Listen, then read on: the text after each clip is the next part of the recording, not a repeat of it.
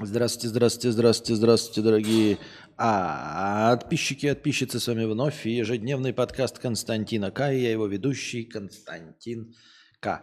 Здравствуйте, здравствуйте, здравствуйте. Давайте, пока там набегают, пока вы с отставанием в развитии догоняете с двойной скоростью мой подкаст.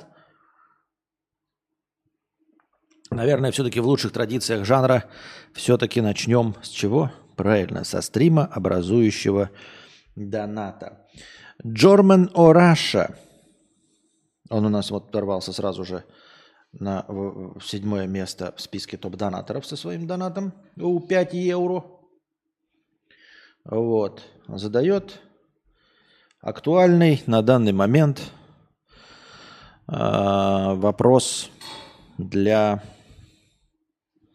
Для кого? Для не знаю кого. В общем, актуальный просто на данный момент вопрос. Германия или Россия? Задает бросом наш подписчик. Планирую вернуться в Россию.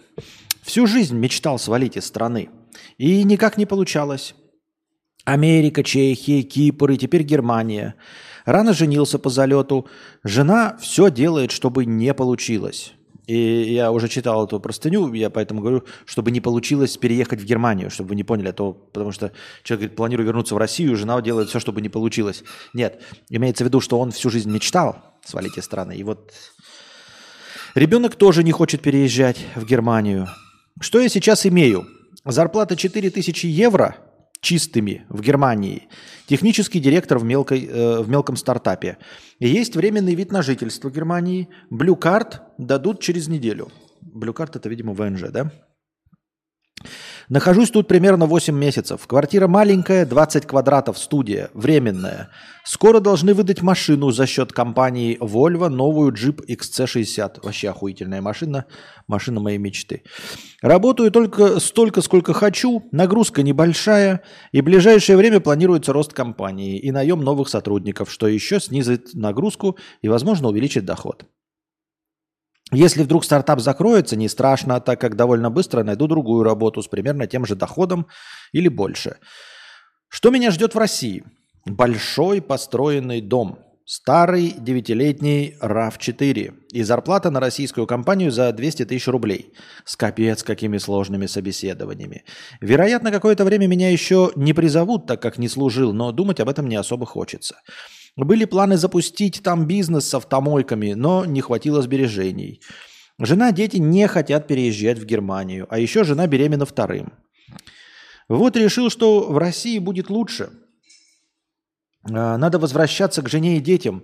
Нафиг эти ваши Европы? В Европе ужасно нескрепно. Идеальная инфраструктура, огромные парки, ровно постриженные газончики, по которым можно гулять по городу, передвигаясь только на самокатах и велосипедах. Машины нафиг не нужны, между городами поезда, пару часов и ты в любом другом месте, самолеты, внутренние рейсы почти без досмотра, билет как на автобус покупаешь, люди красивые, опрятно одеваются, приятные лица, все улыбаются, вежливые, очень много говорят на русском и английском, так как я не знаю немецкий. Какие еще есть причины вернуться в Россию? Ну слушай, самая главная у тебя причина это, конечно же...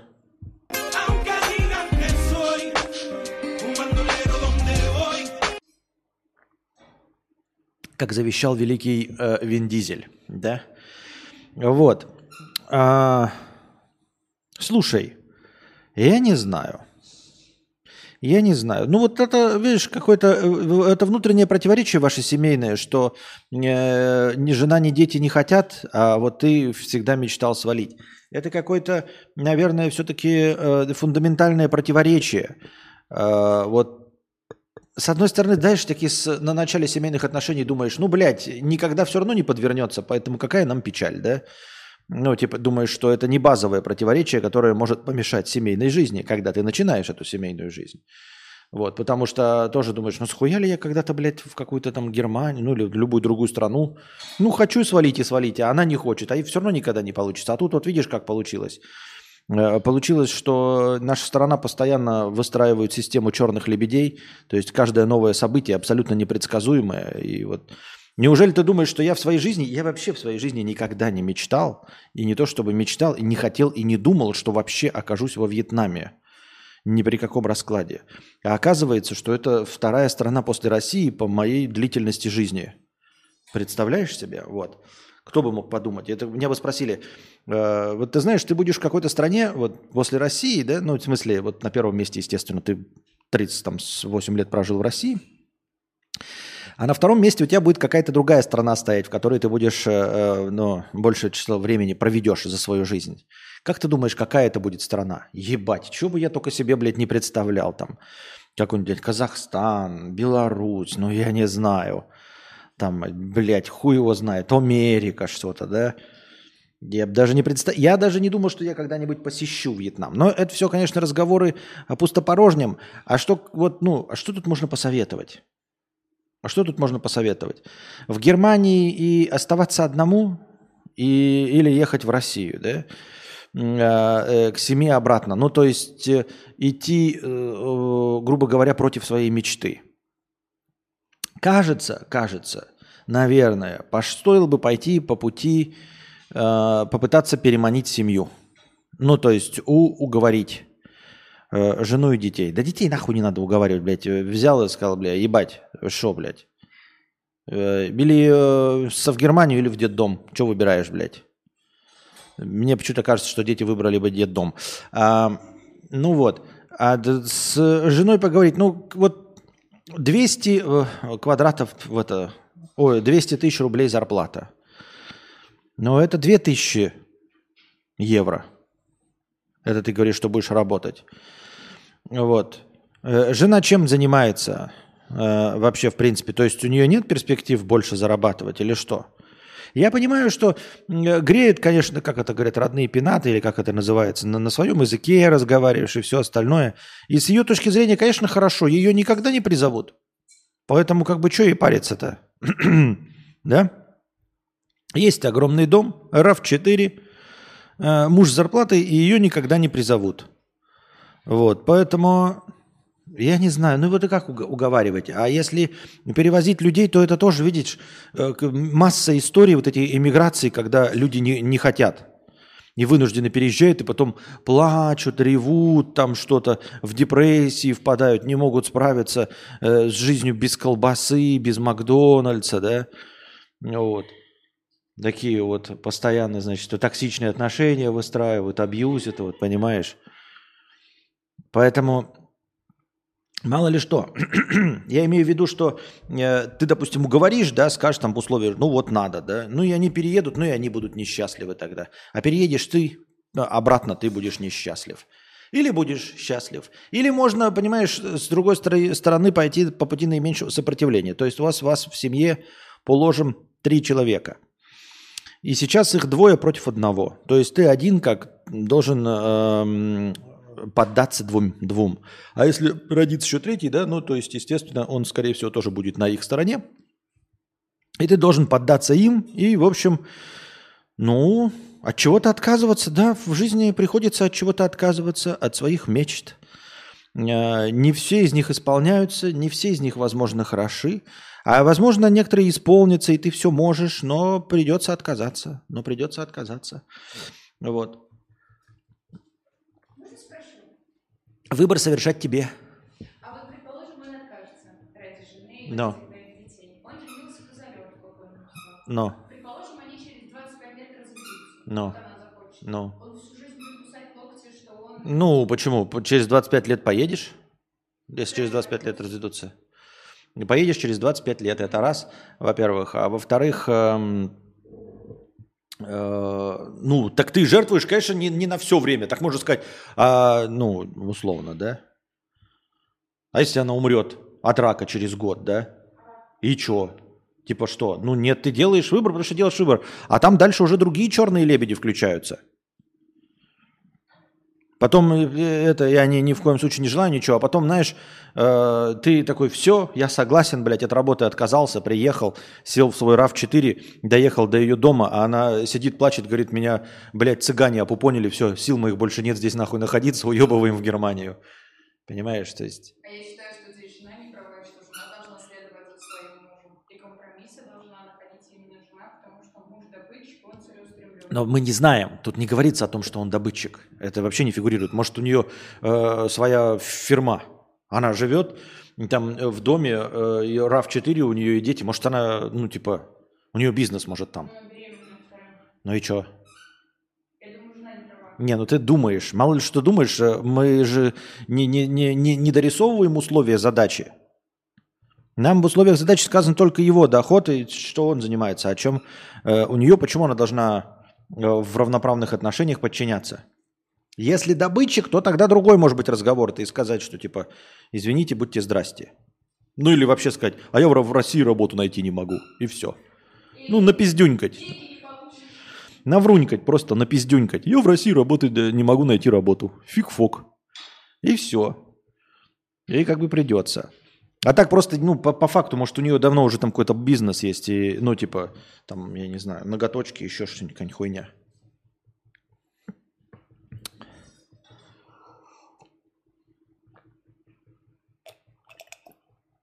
Я говорю, противоречивая ситуация в том смысле, что в любом случае, либо она тебя убедит, либо ты ее убедишь, ну, и вот кто-то, тот, кто убежден, по идее, должен менее быть счастлив. И этого никак не избежать. Вот. Такие дела, такие дела. Или нет?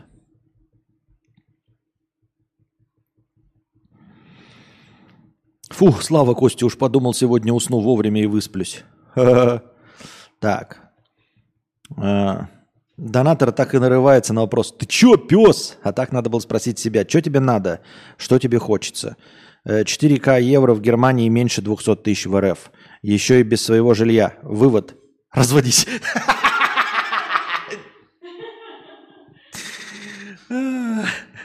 Во-первых, 4К евро, напоминаю, там написано чистыми. После налогов, Ургата. После налогов. Квартиру ему дают. Какие фундаментальные вопросы приходится мудрецу вникать? А кто из них больше рискует? Кто из них больше рискует? Ну вот кто мы вообще знаем, что значит риск? Какой риск есть? Ну, естественно, страна в состоянии войны находится. Вот. Что значит жена не права? Жена не права. А если она патриотично настроена и считает, что все правильно идет, а он действительно в загнивающей Европе, где гей-парады, и ребенков их научат гейству? Возможно, скажу ужасную вещь, но, может быть, правда думать о разводе в такой ситуации? Ну и что она беременна, зато они будут счастливы.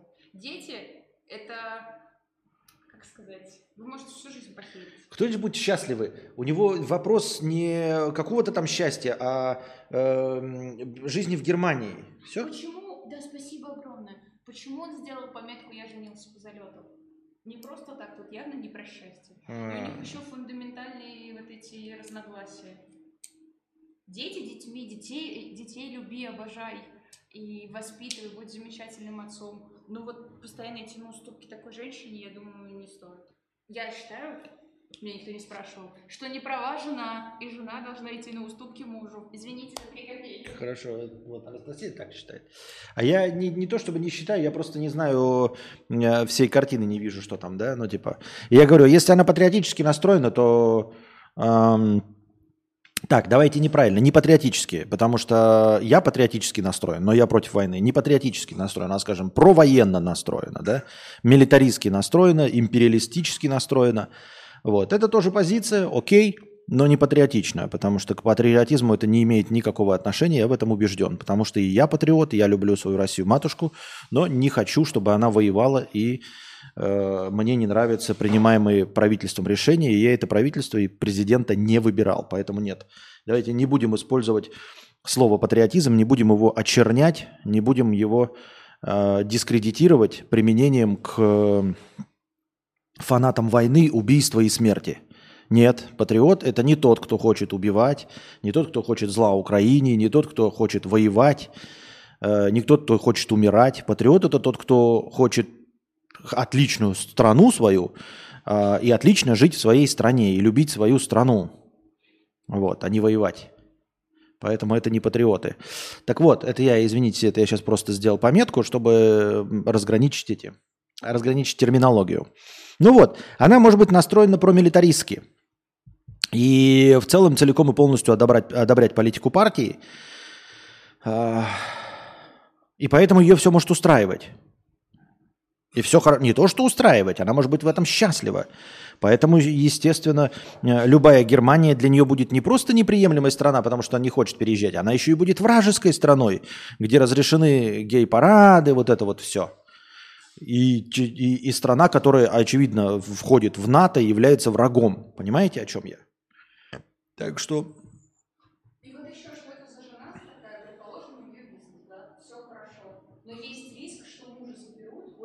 И еще раз, какой риск, если она хочет, чтобы победили?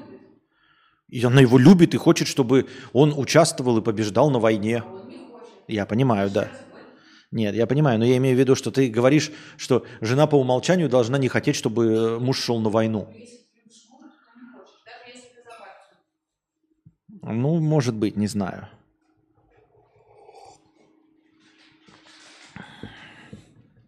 Но вообще, конечно, можно сказать, что уехать обратно в РФ они могут и успеют всегда, а Германия может обломаться и все. Да, кстати, вот интересный довод, аргумент в пользу этого. То есть попытаться жену уговорить, типа, а давай попробуем. Почему тебе не попробовать? Ты не была в Германии. Вот я был в России, скажешь ты. Вот ты в России, и я был в России. И предпочел попытаться в Германии. Но ты-то в Германии не была. Не могла бы ли ты... Да, ради сохранения наших семейных отношений, попытаться пожить в Германии. Да навряд ли она была. Но опять, я говорю, мы ж не знаем условий. А если она была? А если динозавр? Лучше в России, а с компанией договориться на удаленке хотя бы как консультанта, типа если им нужен сотрудник в офисе. Обучить его за доллары удаленно, либо консультировать по необходимости, а также на ЗП. Иностранные компании не будут платить в Россию деньги, ты понимаешь? Это же под санкциями находиться. Нет, ему надо будет новую работу искать. Я так думаю, мне так кажется.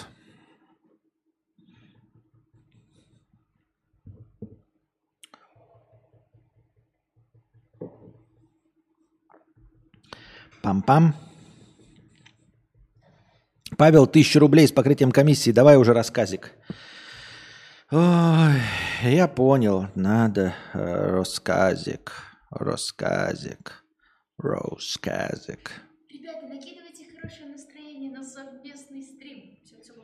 Накидывайте донаты на совместный стрим с вопросами, естественно, на совместный стрим. Хэштегом совместный стрим. Аноним. 300 рублей. 300 рублей с покрытием комиссии. Сейчас пытаюсь открыть простыню текста. Ёбаный насрал. Как не бояться работать кассиром? Здравствуй, уважаемый Константин. Писал тебе недавно по поводу работы.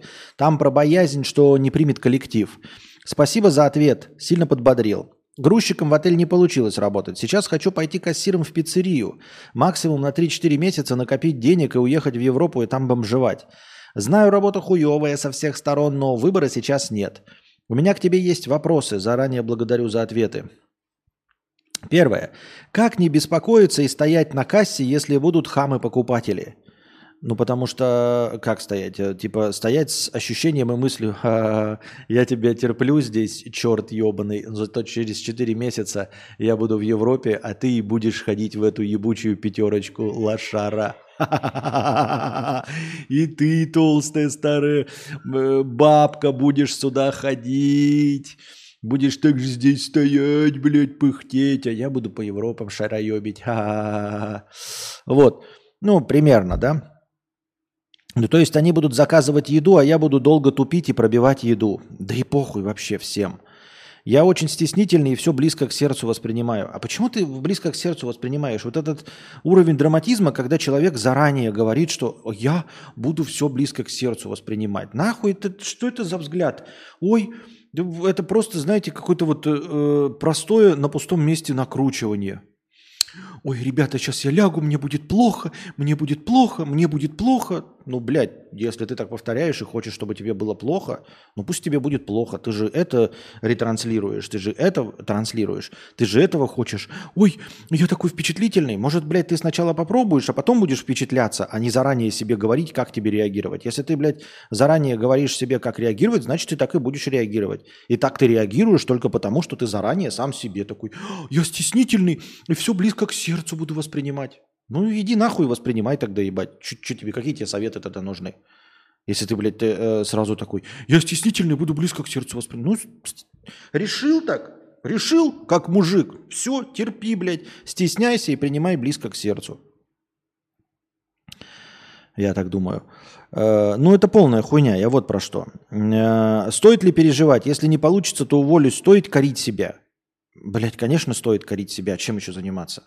Ну, да нет, да начинай корить себя уже сейчас. Зачем устраиваться на работу, ждать, когда уволишься или еще что-то. Начинай корить себя уже сейчас. У тебя, если, ну, типа, у нормальных людей, в принципе, да, нет такого вопроса, корить ли себя в будущем за что-то, да, или наказывать себя, или винить себя в чем-то. То есть люди могут испытывать чувство вины после того, как что-то произошло, или после того, как они что-то сделали. Бывают такие люди, да, вот. Но если ты заранее спрашиваешь, корить себя, то кори, конечно. Ну, если ты уже заранее рассчитываешь на то, что вообще в работе кассира может быть что-то, за что стоит себя корить, тогда кори. Такой взгляд на вещи, с таким взглядом на вещи можно жить только так.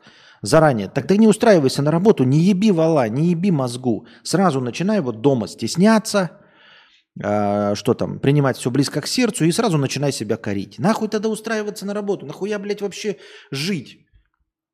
Если у тебя вопрос, буду ли я корить себя? Вот я поеду в Сербию, у меня может не получиться. У меня может не хватить денег. Но винить себя? Да нахуй тогда вообще что-то делать, если ты сходу винить себя? Если ты хочешь винить себя, то ты будешь винить себя. У меня может получиться что-то по объективным причинам не получится, да, там не выхватывает, не додоначивает, мне не хватает денег.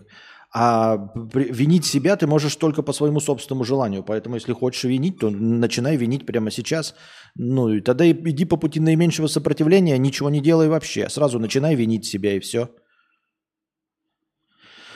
Вот, например, смоделирую 3 ситуации. Во время обучения за кассой я буду долго тупить, и менеджер будет говорить, какой я тупой.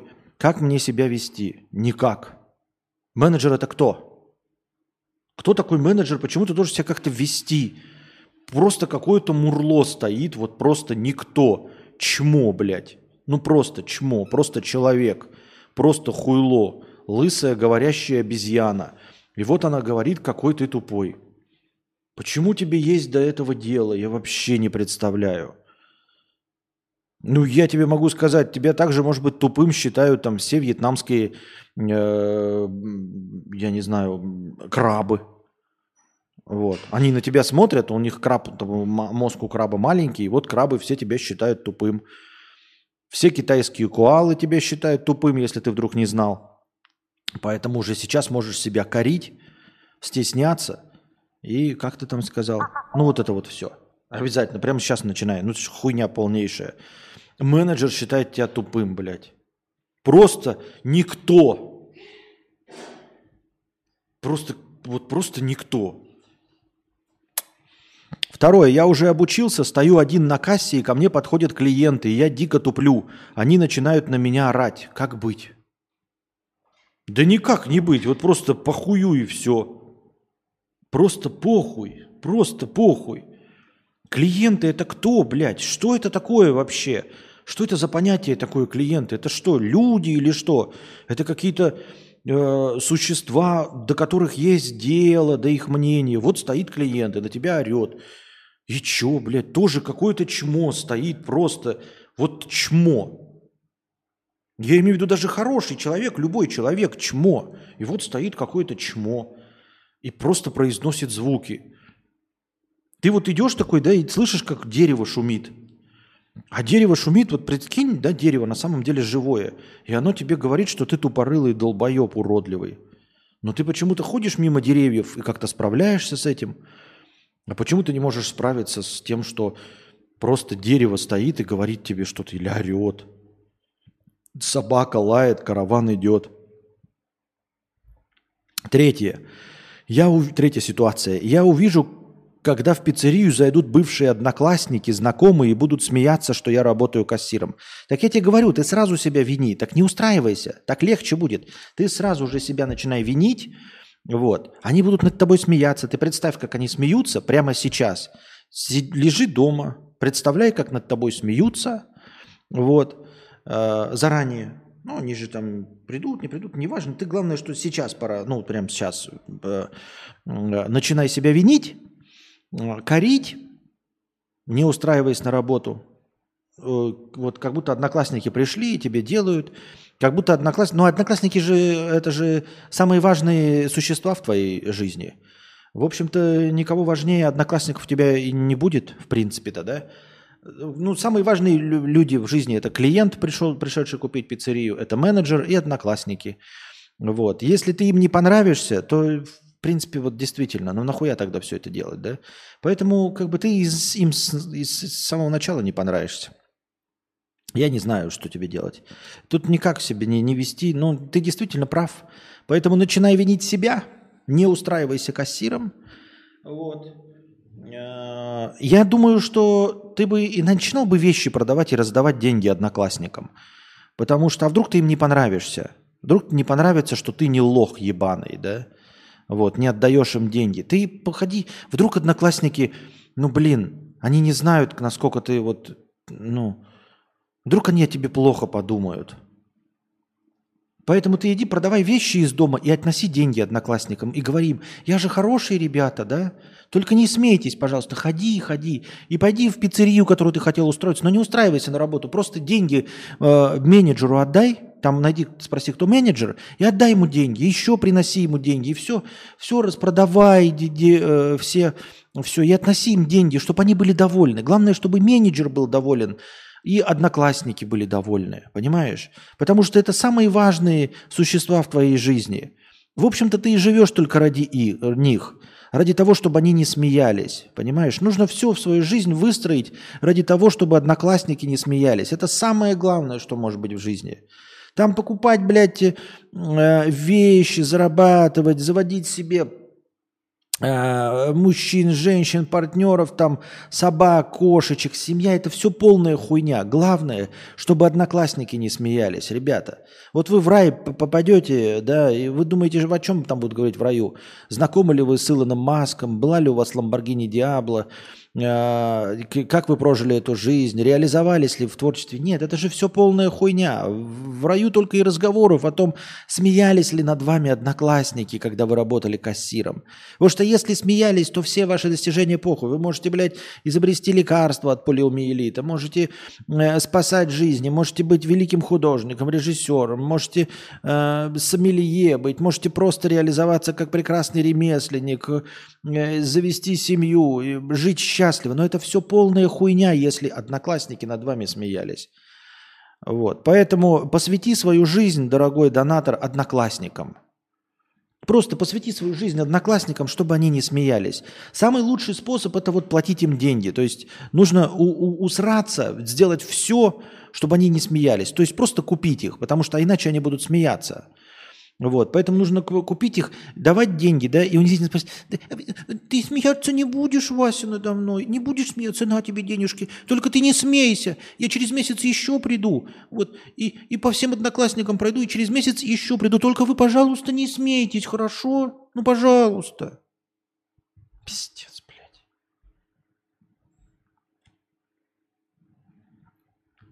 Анонимный 100 рублей с покрытием комиссии, спасибо.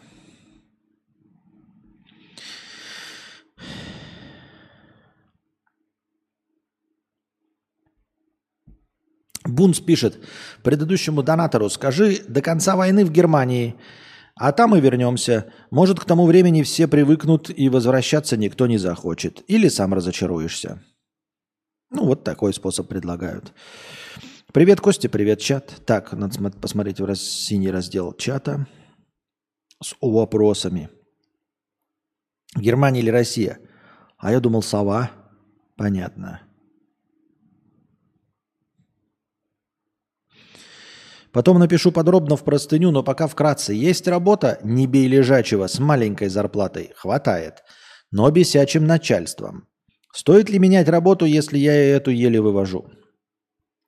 Работа, если не бей лежачего, но с маленькой зарплатой, да еще с бесячим начальством. То есть у тебя два аргумента против, против одного аргумента за. Один аргумент за – это халява. А так зарплата небольшая, то есть еле хватает.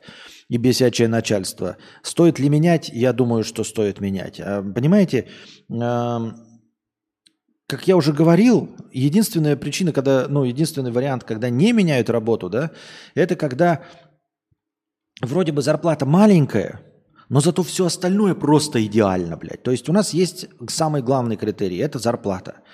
За зарплату, с одной стороны, если у зарплата большая, то терпишь все. И хуевого начальника, и дальнее расположение, и переработки, если все, за все это платится, конечно, очень хорошо. И наоборот, маленькую зарплату можно терпеть только, если все остальное идеально.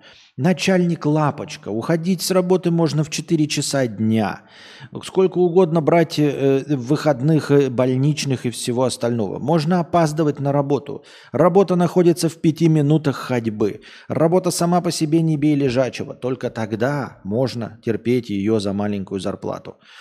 Вот. А у тебя два отрицательных элемента. Нахуя? Ради чего? Ради того, чтобы не бей лежачего? Имеет значение только зарплата. Вот. А у тебя с зарплаты еще и бесячее начальство. Зачем?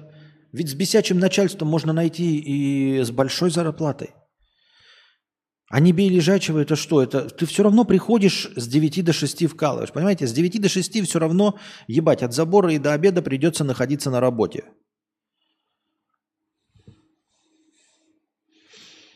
Доларини, Константин, проходил ли ты через операции или лежал долго в больнице? Какой опыт в этой области и какие мысли у тебя есть?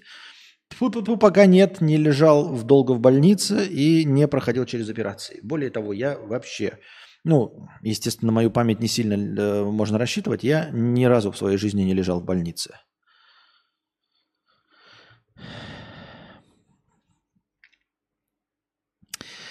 А ты собираешься в Германию? Я отрыщик оттуда, город Мюнстер, пишет Маркус. Слушай, нет, надо слушать сначала стрима, это вопрос, это стримообразующий донат.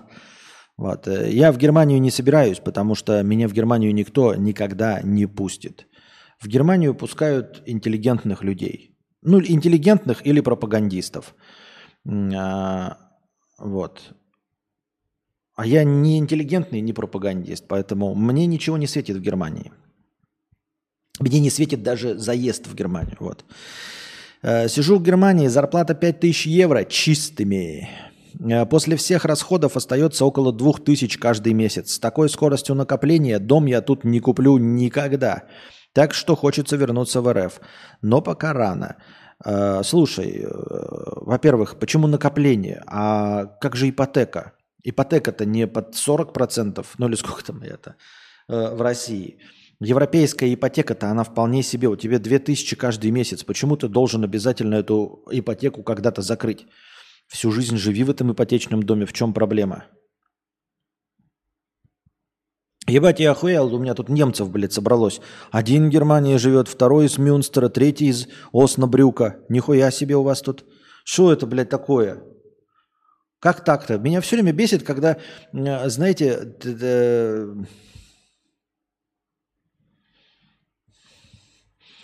Когда у тебя все подписчики богаче тебя.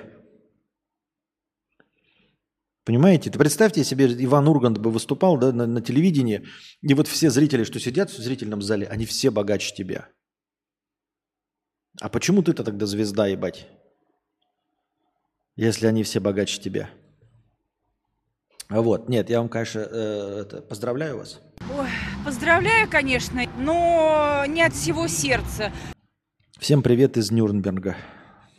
Да вы что, ёбнулись, что ли? Охуели, что ли, совсем? Что у нас сегодня? Немецкий стрим?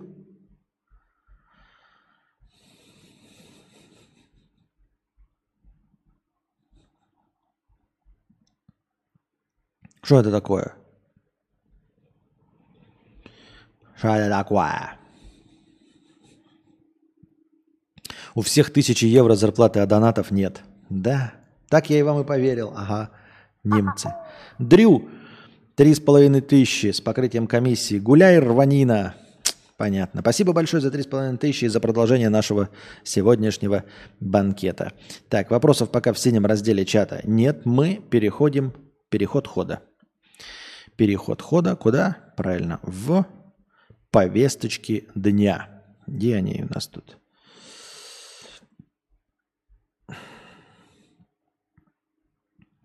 Шоколадные протесты в Канаде. Статья в Википедии. Ну, статья в Википедии, она небольшая. Пам-пам. Шоколадные протесты в Канаде или батончиковые протесты. Протесты молодежи в Канаде в 1947 году, вызванные повышением цен на шоколадные батончики. Повышением цен на шоколадные батончики. 25 апреля 1947 года канадские производители шоколадных батончиков подняли на них цены на 3 цента с 5 центов до 8 центов, объяснив это увеличением производственных затрат. Повышение цен было связано с отменой государственных субсидий производителям шоколада, действовавшим в годы Второй мировой войны, а также с проблемами с поставками какао-бобов, которые становились все более популярными во всем мире. 17-летний Паркер Уильямс, парень из небогатой семьи, в этот день приехал вместе с друзьями в кафе «Вигвам Кафе» в небольшом городе Ледисмит в Британской Колумбии, чтобы купить там любимые шоколадные батончики. Когда он узнал, что цена на них повысилась, то был очень возмущен.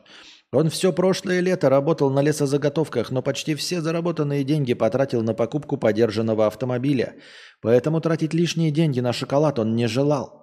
Вместо покупки подорожавшего шоколада подростки отправились домой к Уильямсу, где мелом расписали его автомобиль призывами отменить подорожание шоколада. Затем они вернулись на площадку перед кафе и стали призывать посетителей кафе не покупать подорожавший шоколад. Основным их лозунгом была кричалка «Не будь лохом! Don't be a sucker!».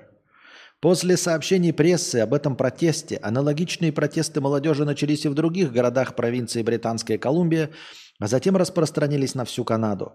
После этого продажи шоколада по всей стране уменьшились на 80%.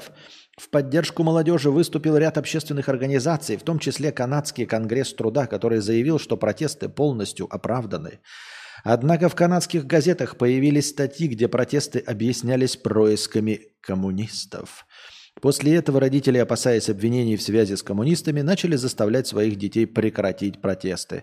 В начале мая 1947 года они прекратились.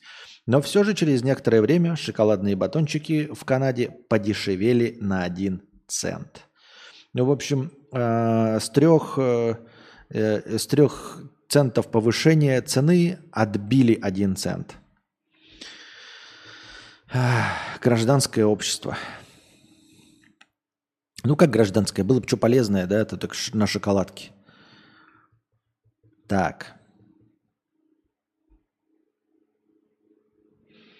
Пам-пам-парам, пам-пам-пам. И много тут программистов, ставим плюсы. Так. Камбоджа тоже тут, ничего себе. Немецкая сосисочная вечеринка, да. У меня тоже ЗП 100 000 миллионов. Ага. Ну так кто еще будет ночью подкасты смотреть? Только программисты. Понятно все. Почему ночью-то? 11 вечера. Ну, в Германии, наверное, 10 вечера, да?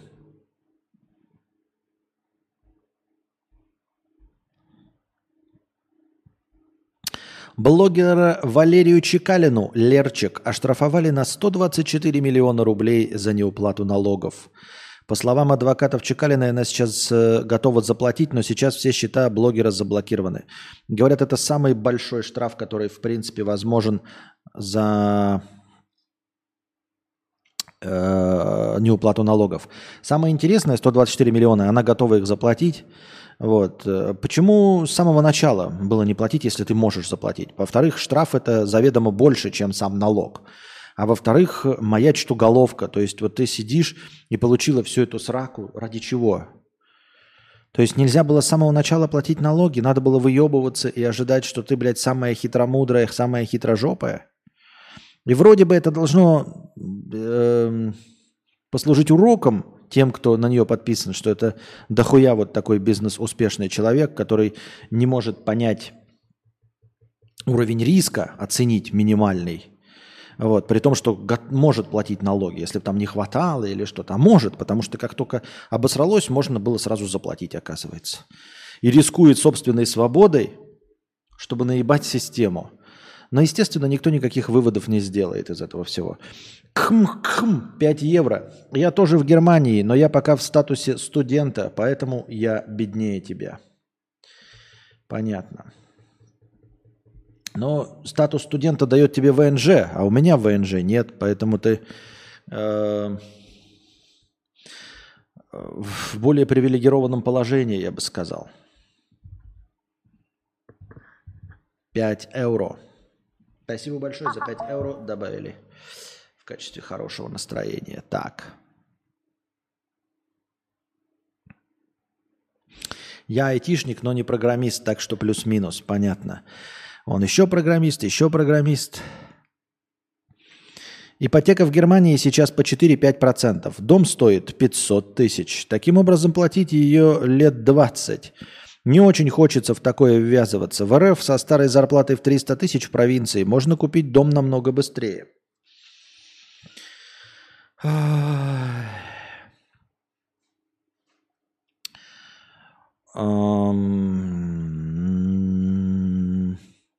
Ну да, можно, только, понимаешь, зарплата в 300 тысяч, она может в любой момент кончиться. То есть в любой момент, как, например, начнется какая-то война, да, ты работаешь на какую-то компанию, и начинается какая-нибудь война.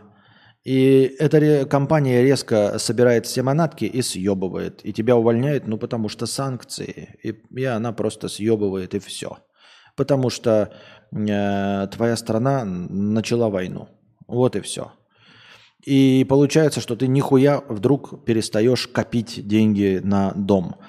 А в стандартной загнивающей экономике ипотеку и берут, потому что стабильность. Вот ты говоришь, не хочется ввязываться, потому что у тебя все еще российский менталитет. И мне-то он понятен, я точности такое же сыкло. Я тоже не беру кредитов, не беру ипотек, потому что я не могу поверить, что... Можно работать на одной работе 20 лет. Я за свою жизнь не видел ни одного предприятия, работающего 20 лет. Ни одного. Понимаете, все менялось целиком и полностью. Ну, то есть я не верю в то, что можно быть обычным гражданином и прожить всю свою жизнь там где-то, занимаясь одним делом. Ну, потому что ты будешь 4 раза на войну призван. Вот. В течение моей жизни я мог быть 4 раза призван на войну. Ну, типа, Бог миловал. Вот. И 4 раза можно умереть было на войне. Это только в течение моей жизни. У меня в течение моей жизни страна перестала существовать, в которой я родился. Вот. Это я еще хорошо, что я родился на территории нынешней Российской Федерации. А если бы я просто родился на территории постсоветского пространства, мог оказаться еще и в другой стране, при этом русским, да, то есть множество всяких интересных вещей можно. Естественно, в такой ситуации брать ипотеку на 20 лет не то что не представляется возможным, а просто не представляется целесообразным, потому что кажется, как можно... Тут же можно не дожить просто до этой квартиры. Поэтому понимаю я, почему ты боишься в Германии. Но в целом германцы, нужно их тоже понять, почему они не сомневаются. Потому что они проиграли в войне, ебучие фашисты, проиграли в войне всем, блядь, всему миру проиграли в 2 мировых войнах. Вот. И сейчас у них, их автомобили покупают все, понимаешь? И все хотят жить в их стране. Все бегут, чтобы пожить в их стране.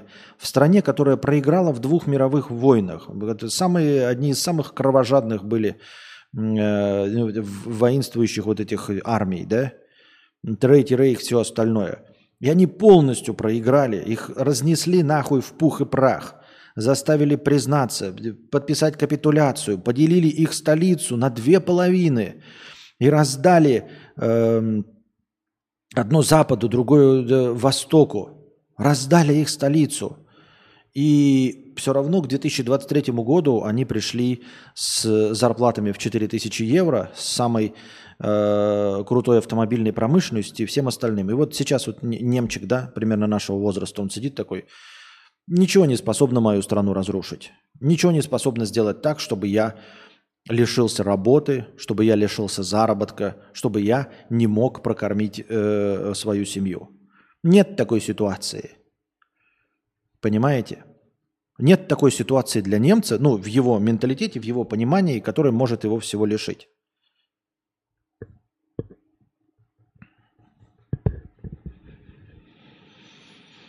Это я не оправдываю ни в коем случае, ничего не говорю. Я имею в виду... А что тут оправдывать? Я не про оправдание, а про то, как смотришь на вещи, на разные, понимаете? Поэтому и смотришь на вещи, когда у тебя... Она как была Германией, так и осталась Германией после всех проигрышей. Вот. А я родился в СССР, а теперь я не в СССР. Так странно читать, как люди могут сравнивать провинцию Германии с провинцией России. Я не русофоб, но человек, который жил в Германии, понимать-то должен. Если это из-за сентиментальности, тогда ок. Имеется в виду, что человек, который живет в Германии, говорит, что в провинции можно купить с зарплатой в 300 тысяч дом. Слушай, я не знаю, я не был в провинции в Германии. В провинции в России я был, и жить можно. Насколько в провинции в Германии лучше, я не знаю. И сопоставимы ли они по качеству, я тоже не знаю. А может, компания остаться, а тебе вручат автомат и отправят осваивать новые специализации. Кому тот дом нужен будет? Ну, вот такое, да. Да нет, тут даже дело не в доме, а в том, что... не в доме дело. Дом-то, может быть, всегда нужен. А в том, что ты не доживешь до этого дома и в нем не поживешь, и ты не сможешь... Вот если где-то нужно ипотеку платить 20 лет, но 20 лет если ты не умрешь от рояля на голову, то ты выкупишь.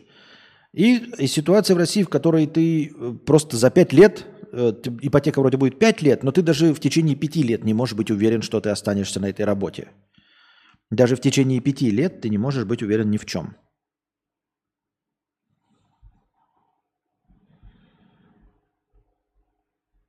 Это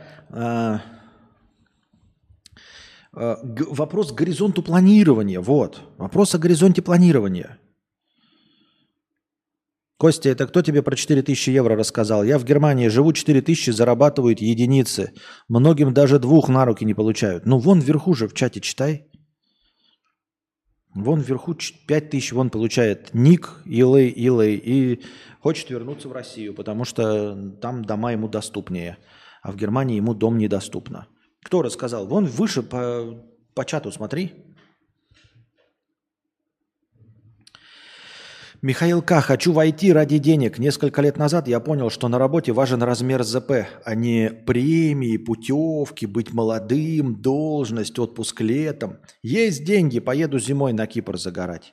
А у меня никогда и не было такого отношения, что я тоже, кажется, официальная зарплата. А все вот эти премии, путевки, быть молодым, должность, молодой амбициозный коллектив – это хуйня для долбоебов, блядь, для лохов, для разводки лохов.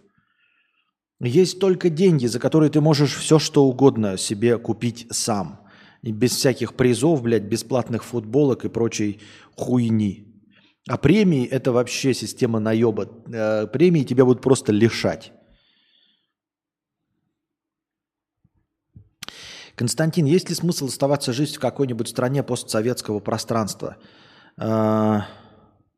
Почему нет? Слушай, я не знаю. У каждого свой взгляд на вещи. Это же все зависит от того, как ты на что смотришь. Если ты одобряешь генеральную политику партии, если у тебя нет с этим никаких проблем, то живи, пожалуйста, в нынешней России. Вот. С этим тоже никаких проблем нет. Если тебе все кажется правильным, если твоя точка зрения такая, ты так решил, ты совсем согласен, все хорошо у тебя. В чем проблема? И, ну, понимаете, одно из другого вытекает. У тебя и курс доллара тебе и нахуй не нужен, тебе и все импортозаместили. А что не импортозаместили, то параллельным импортом доставили. Все хорошо, с этой позиции нет ничего такого, ну, в смысле, необычного. Вот. Я, то, что придерживаюсь другой точки зрения, ну, я другой точки зрения придерживаюсь. Вот. Еще раз, я себя считаю патриотом настоящим, да, потому что вот у меня и горит жопа, потому что мне хочется, чтобы было по-другому. Мне кажется, что мое видение лучше, мне кажется, что мое представление о прекрасном правильнее. Мне кажется, опять, мне кажется, да. Вот, и ты говоришь, что в стране бывшего постсоветского пространства, а что нет-то? Какая разница? Какая разница, где жить, смотря что тебе нравится? Это все равно, что разговоры о погоде. Серьезно. Кто-то приезжает такой, я не могу здесь жить, потому что здесь жарко и потно. А кто-то ненавидит снег и хочет, чтобы его никогда не было. И поэтому самая жаркая страна ему будет самым прекрасным местом на земле. И он будет ходить, потеть и радоваться в целом. И все будет у него хорошо. Вот. А ты не можешь никак, ну, принципиально понять, потому что не любишь потеть. Вот. И хочешь ходить все время в пальто и ощущать ветер морских норвежских фьордов. Все, то есть, понимаете, это просто вот, и ты с этим ничего не поделаешь. И я имею в виду, что разговор здесь о том, что я бы выбрал, блядь, я выбрал бы помидоры с сахаром, но кто-то еще хочет помидоры с сахаром, кроме меня? Есть подозрение, что очень малое количество людей хотят помидоры с сахаром. Поэтому я себе отдаю отчет в том, что я отщепенец, цифровой кочевник. Вполне возможно, что вы здесь тоже все собрались цифровые кочевники и думаете, что мы здесь... А вполне возможно, что мы вот, ну, типа меньшинство.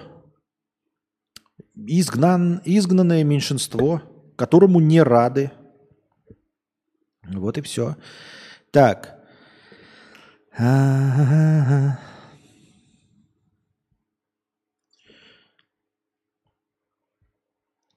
Так, смотрел стримера, который во Франции живет и работает, а стримит чисто по кайфу.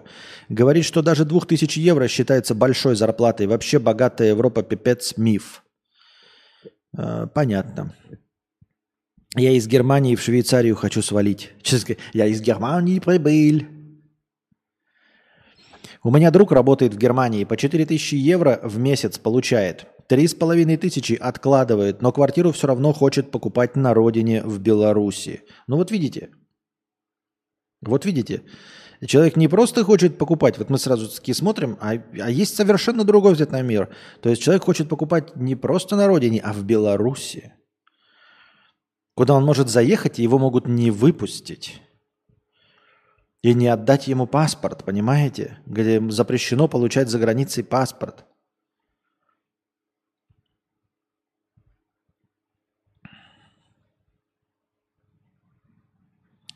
Привет, а почему YouTube мне тебя прислал? Понятия не имею. Ты бсбшен? Не знаю, что это такое. Я из Украины.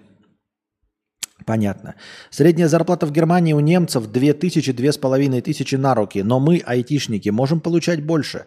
Так что формально я богаче среднего немца в 2 раза. Но живу в однушке. Хз, как немцы выживают. А может, ты же, вот, ну-ка, твои условия. Однушка в городе – это квартира? А не можешь ли ты за городом снять себе домик? Ну, это же должно везде работать, по идее, мне кажется. Насколько я даже видел видосы в этом, например, про Великобританию, это работает. То есть это простая логика, что в центре квартиры дороже, чем на окраине частный сектор. Условно, если у тебя есть автомобиль, то в 15-20 километрах от города ты будешь платить в 2 раза меньше, если еще не больше, чем в 2 раза меньше. За то же самое, ну и, естественно, значит, ты можешь, как экспоненциальная вилка в фотоискусстве, ты можешь, наоборот, повышать площадь, занимаемую тобой. И домик. Разве нет? Извините.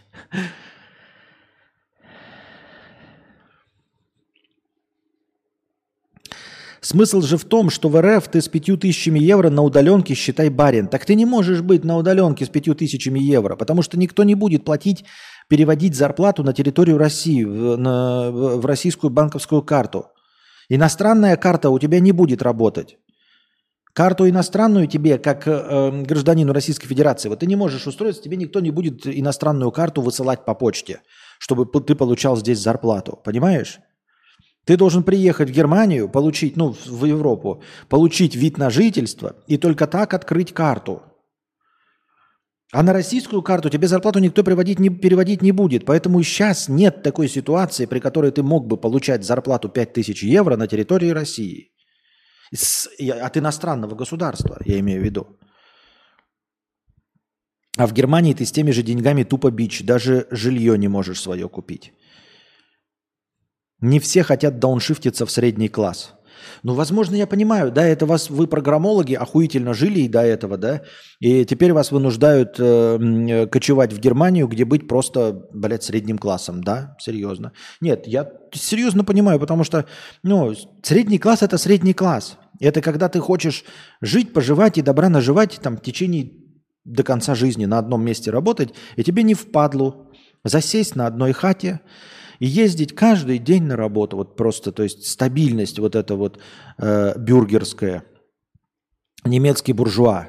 Никаких изменений, никакого тебе взрывного карьерного роста. Все, сел, вроде бы на хорошую зарплату, но перспектив больше нет. И ты должен вот на свои 4-5 тысяч евро, хорошее, но до конца своей жизни жить. Вот ты берешь ипотеку и будешь ее 20 лет платить. Это не для каждого. Да, это не для каждого. Тем более, как я уже говорил, мы живем все время вот в состоянии изменяющейся реальности, поэтому россиянину сложно привыкнуть к этому. Когда ты знаешь, это в России, вот за свою жизнь прожил, ты знаешь, что надо менять работу, потому что сегодня ты работаешь, вдруг начальник, блядь, поехал кукухой, ёбнулся на каком-нибудь сектантстве, отрастил бороду, блядь, и ходит всем, я не знаю, метелкой по лбу бьет. Это может произойти легко и просто, понимаете? И фирма не закроется и продолжит существовать, потому что конкуренции у нее нет. И тебе придется искать новую работу. Пришел на другую работу, поработал, фирма закрылась. Просто закрылась, и все. Потому что вот не выдержала какой-то коррупционной составляющей. Просто закрылась, и все.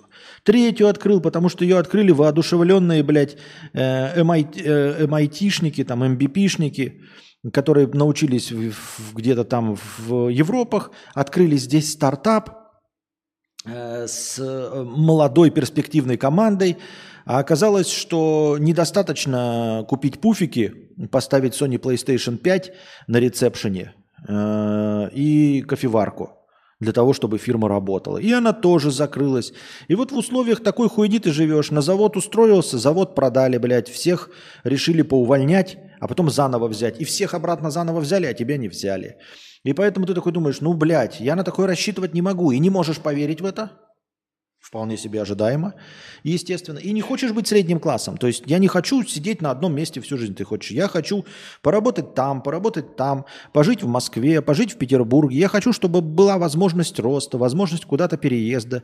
Я не хочу вдруг, да, в свои 27-35 лет вдруг зайти в дом, посмотреть, как в фильме «Клерки». Почему мне нравится?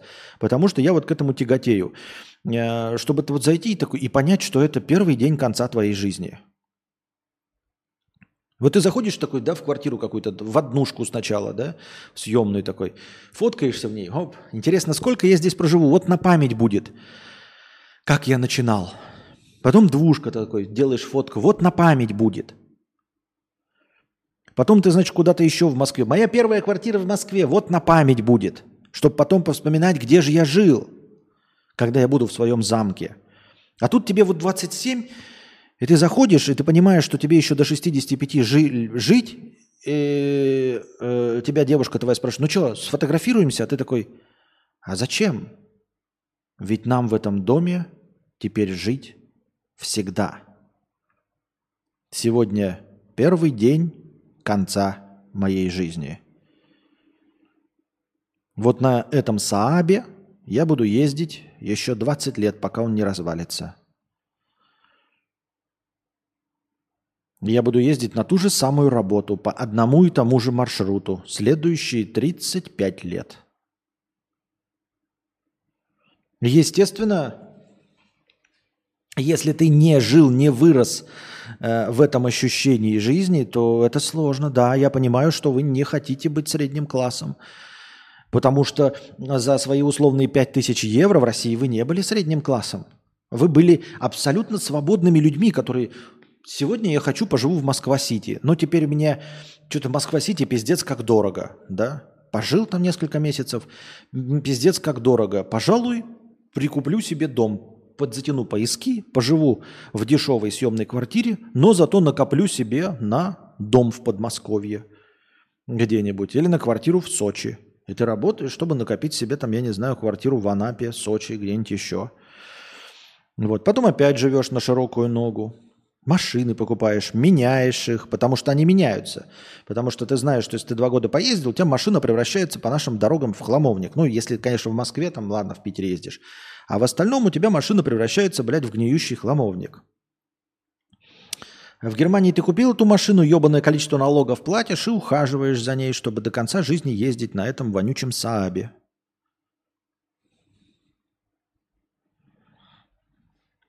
Как-то так я это вижу, а вы что думаете?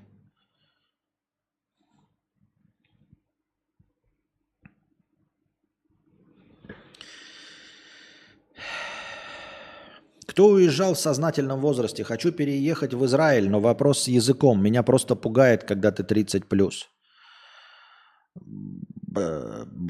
Не знаю насчет. Ну, государство Израиль, оно тоже молодое. Ну, в смысле, тоже молодое. Ну, я имею в виду, что оно молодое в принципе. Потому что в каком-то 47-м, 49-м году оно образовано.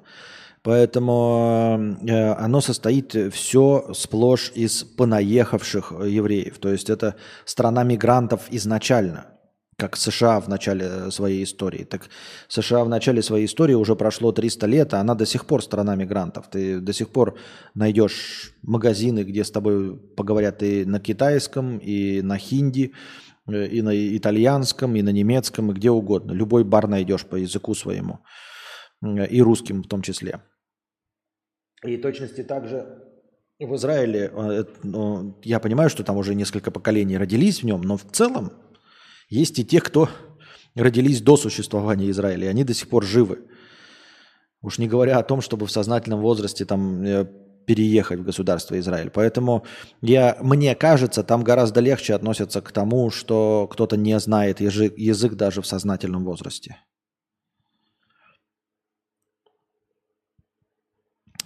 Не, на родине в Беларуси здоровенный пентхаус или здоровенный шикарный домище, а не дефолтный домик в кабалу на 30 лет.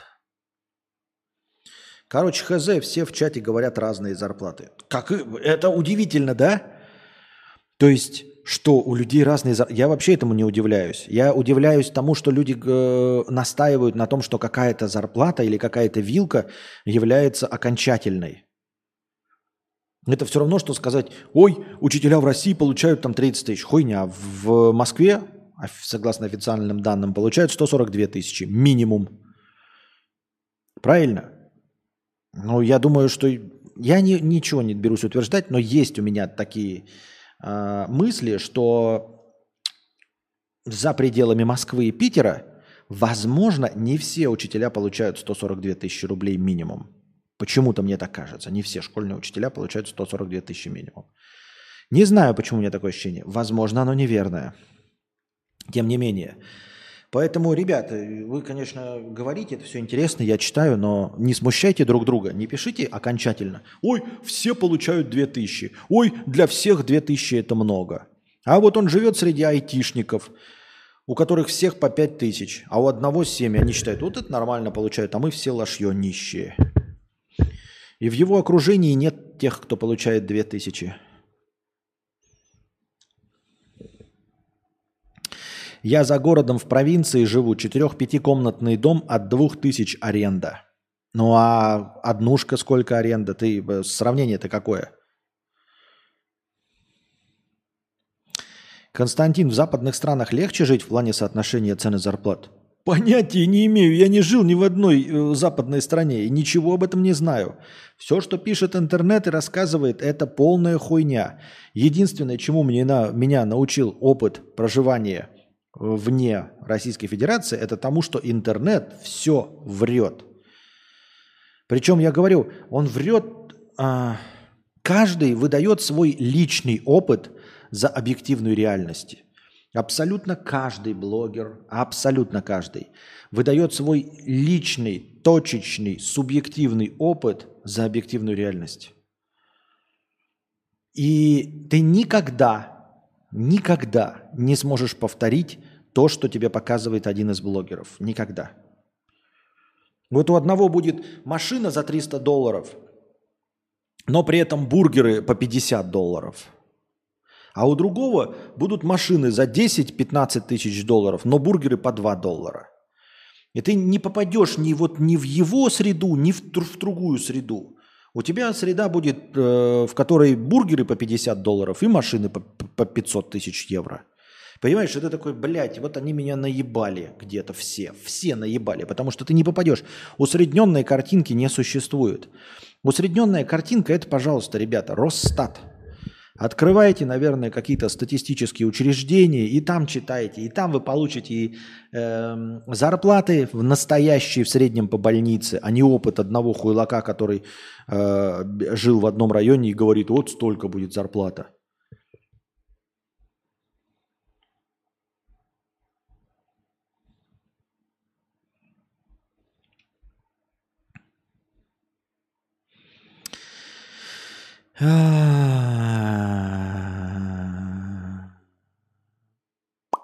Как тебе игра Atomic Heart? Я не играл. У меня знакомый художник свалил во Вьетнам, ведь Patreon в РФ не работает. Во Вьетнаме он для него чего, как работает? Ну, типа... Ему нужна иностранная карта. Какая разница, где ты формально находишься, если у тебя нет иностранной карты? А во Вьетнаме ты не получишь иностранную карту. Расскажи лучше, как уехать из Украины. Я не знаю, как уехать из Украины. Я понятия не имею. Я тут застрял, призывы, боюсь, мужчин не выпускают. Я понятия не имею.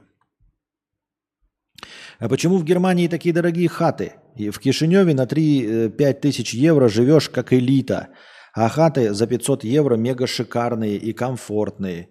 Почему так дорого там вообще? Ну, это какой-то вообще тупиковый вопрос, Афанасий, но серьезно. А почему в Монте-Карло хаты еще дороже?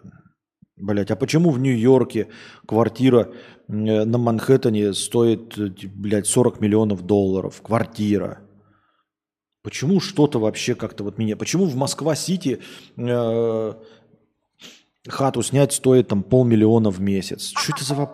Что это за вопросы вообще? Потому что рыночек в Германии, вот в центре хотят жить люди. И ты повышаешь цену, чтобы... Сколько готовы заплатить, как аукцион. Ты такой, я сдаю квартиру в Германии. Такие, €50, тебе звонят 1000 человек. Такой, так... 500 евро. Тебе звонят 500 человек. Такой, нихуя. 1000 евро. Тебе звонят 100 человек. Звонят именно, не звонят. Вот. Ты ставишь 4000 евро. И вот у тебя 3 клиента. Ты такой, 3 предложения снять мою хату есть. Значит, цена 4000 евро за мою хату оправдана. Рыночек.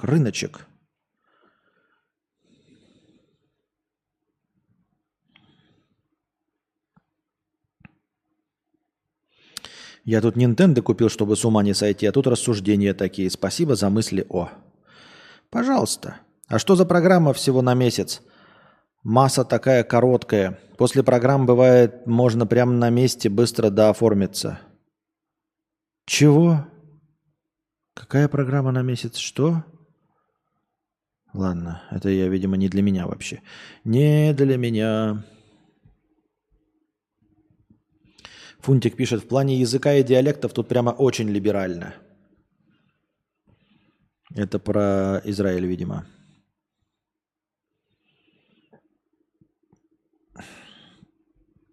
В Украине под Львовом $2500 плюс Toyota Camry служебная. Заправка включена. Не IT. Не IT. Поди ж ты. Не IT.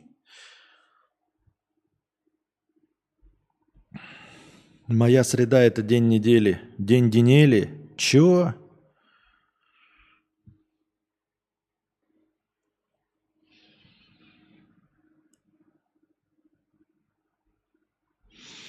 Костя очень прав про то, что ты смотришь на коллегу с зарплатой в 7 тысяч и думаешь, у меня зарплата 5 тысяч. Вот это я лох. Но есть плюсы. Это мой мотиватор искать лучшую зарплату. Понятно. Переживаем, конечно, за тебя от чистого сердца. 5 тысяч евро.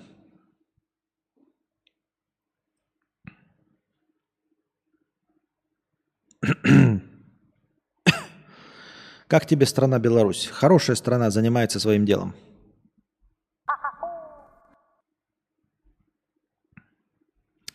Так, Никита, 50 рублей.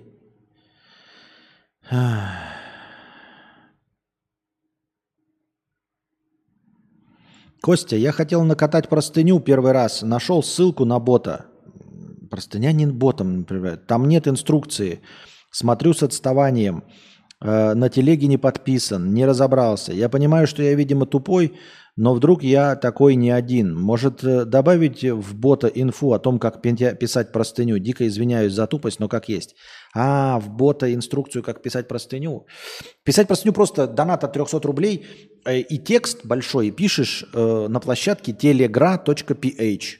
Это тоже от раздел от Телеграма.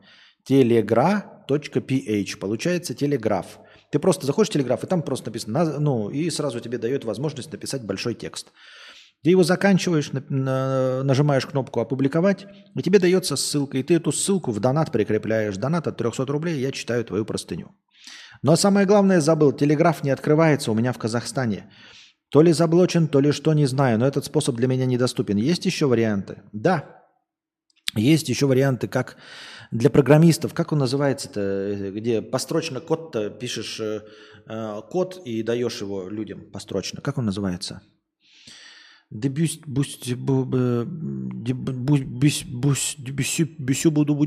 Как он? Как этот называется-то?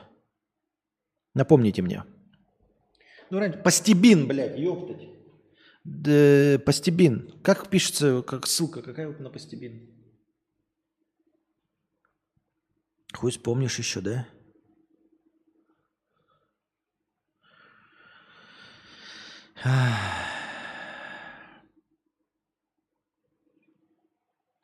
Как тебе серия игр Half-Life?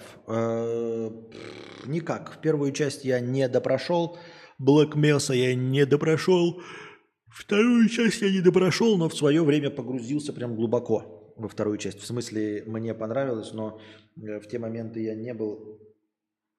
таким уж прям прошаренным и большим любителем шутеров, и поэтому мне прям сложно давалось, то есть я прям через боль проходил этот Half-Life, с удовольствием бы сейчас прошел, Half-Life 2 имеется в виду.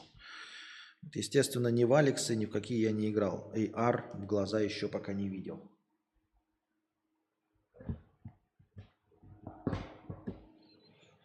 Паст-ебин, ага, паст-ебин.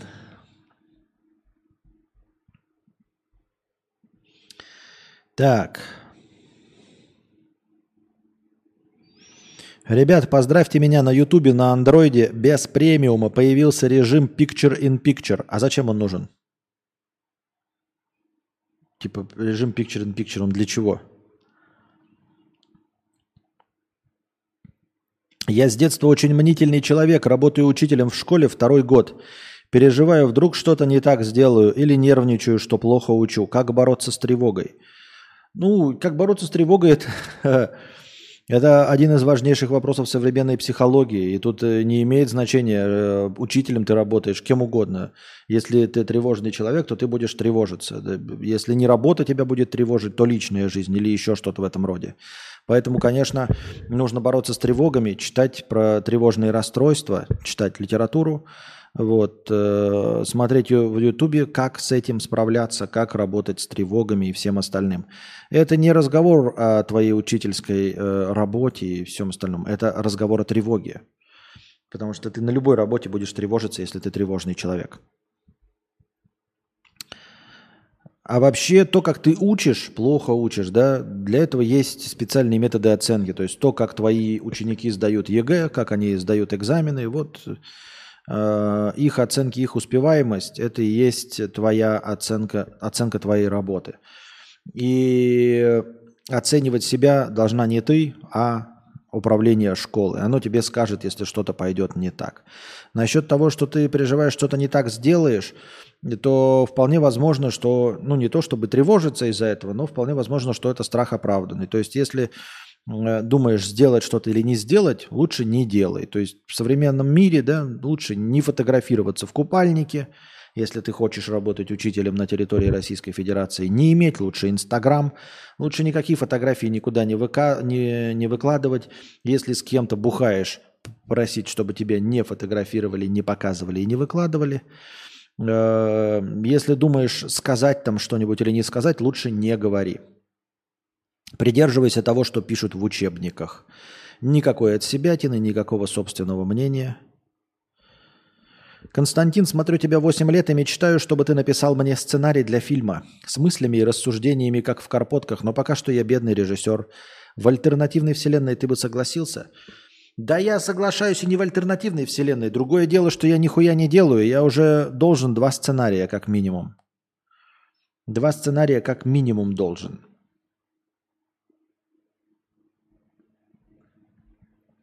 Но я нихуя не делаю. И 1 рассказ. 2 сценария и 1 рассказ. Соглашаться-то в альтернативной вселенной. Я, блядь, согласен. Только я не делаю нихуя. С другом на пару купили Valve Index. Сейчас друган Валик сгоняет эмоции через край.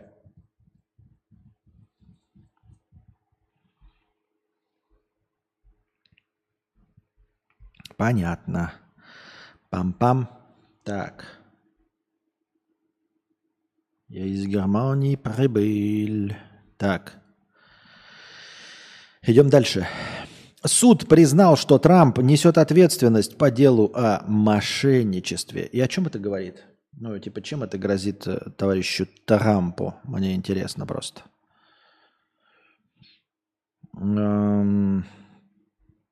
Экс-президент США Дональд Трамп и его компания Trump Organization подлежат гражданской ответственности по иску прокуратуры штата Нью-Йорк о мошенничестве. Такое решение принял суд штата Нью-Йорк, отклонив ходатайство защиты Трампа о прекращении дела. Ну и чё? Ну и что? Ну о чем это говорит? Он не будет иметь права баллотироваться? Ну то есть суд, это же обвинение, это же не доказано, пока не доказана вина, презумпция невиновности, поэтому он может участвовать, правильно?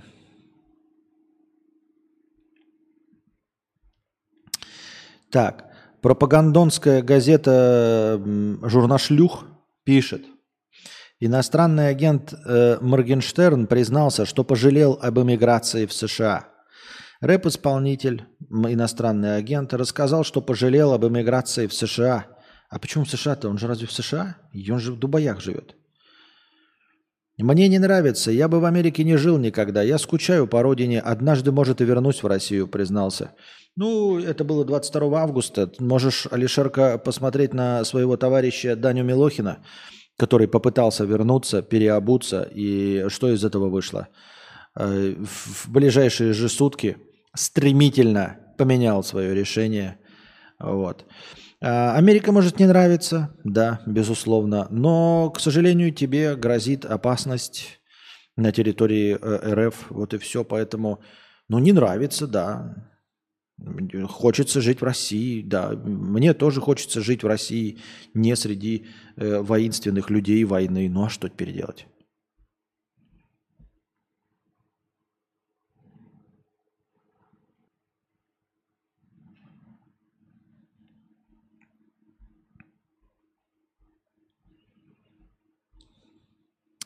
Скажи, а с прозападной стороны нет журношлюх? Почему? Есть. Я сказал, журношлюхи как класс, не конкретно к этой.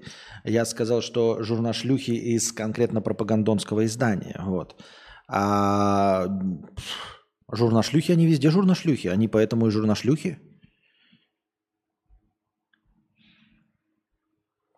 Начиная с Джей Джона Джеймсона, выдуманного начальника Человека-паука. Ну, разве это не журношлюха классическая? То есть он знает, что Человек-паук хороший. Все знают, что Человек-паук хороший. И один только долбоящер, долбоеб, блядь, из Daily Bugle, начальник Джей Джона Джеймсона, продолжает говорить, что Человек-паук говно. Ну, это классическая журношлюха. Это прям вот... Я ни одного журношлюхи-то, в принципе, имен-то и не знаю. Но выдуманный персонаж, вот прям эталон, и показывает, ну, какие журналисты они есть. Вот и все. Серебристый Range Rover, зарегистрированный на Мисс Россия, вселенная Светлану Сергееву, пришлось баррикадировать сотрудникам возле Леруа Мерлен на Парашютной. По словам автора видео, пара на авто пыталась вывести товары, не заплатив. Сотрудники попробовали заблокировать проезд тюнингованному внедорожнику тележками и собственными телами, но водитель оказался наглее. Судя по завирусившемуся видео, за рулем сидел мужчина, на пассажирском его прекрасная спутница. По нашим данным, кто бы это ни пишет, авто числится за моделью и бизнес-вумен из Петербурга, которая 3 года назад взяла корону конкурса «Мисс Россия Вселенная 2020». Как самая красивая многодетная мама. Муж этой модели по телефону ответил внезапное. Утверждает, что о ситуации узнал от нас и сам ищет жену. Мол, дозвониться и дописаться до нее не получается. Очень интересно. Ну, преступное, ну, какое-то преступное деяние, поворовали. Но от того, что она какая-то там Мисс Россия, вообще похуй абсолютно. Ебать, Мисс Россия, вселенная, многодетная мама, насрана вообще полностью. Алекс В.Р. 2000 рублей с покрытием комиссии. Поздравляю со свадьбой. Вы гармоничная и классная пара. Спасибо, Алекс Б.П. А я в селе небольшом живу в России, добился доходов 70 тысяч. Живу в кайф, на все хватает с лихвой. Вот только в прошлом году чуть не забрали на войну. А так стратегия отличная. Звучит как план. Надеюсь, у тебя все получится. Ну, в смысле, все у тебя будет хорошо. Долбоящер из Daily Bugle капиталист. Он начальник журношлюх. Раскручивают свою газету любыми неправдами, чтобы раскрутиться. Это не камень в сторону капитализма. Да. Ну, нет, это я просто к тому, что не нужно относиться... Журналист – это не профессия. Ну, я имею в виду, что вот говорят, что какие-то вот есть... Как это правильно сказать так?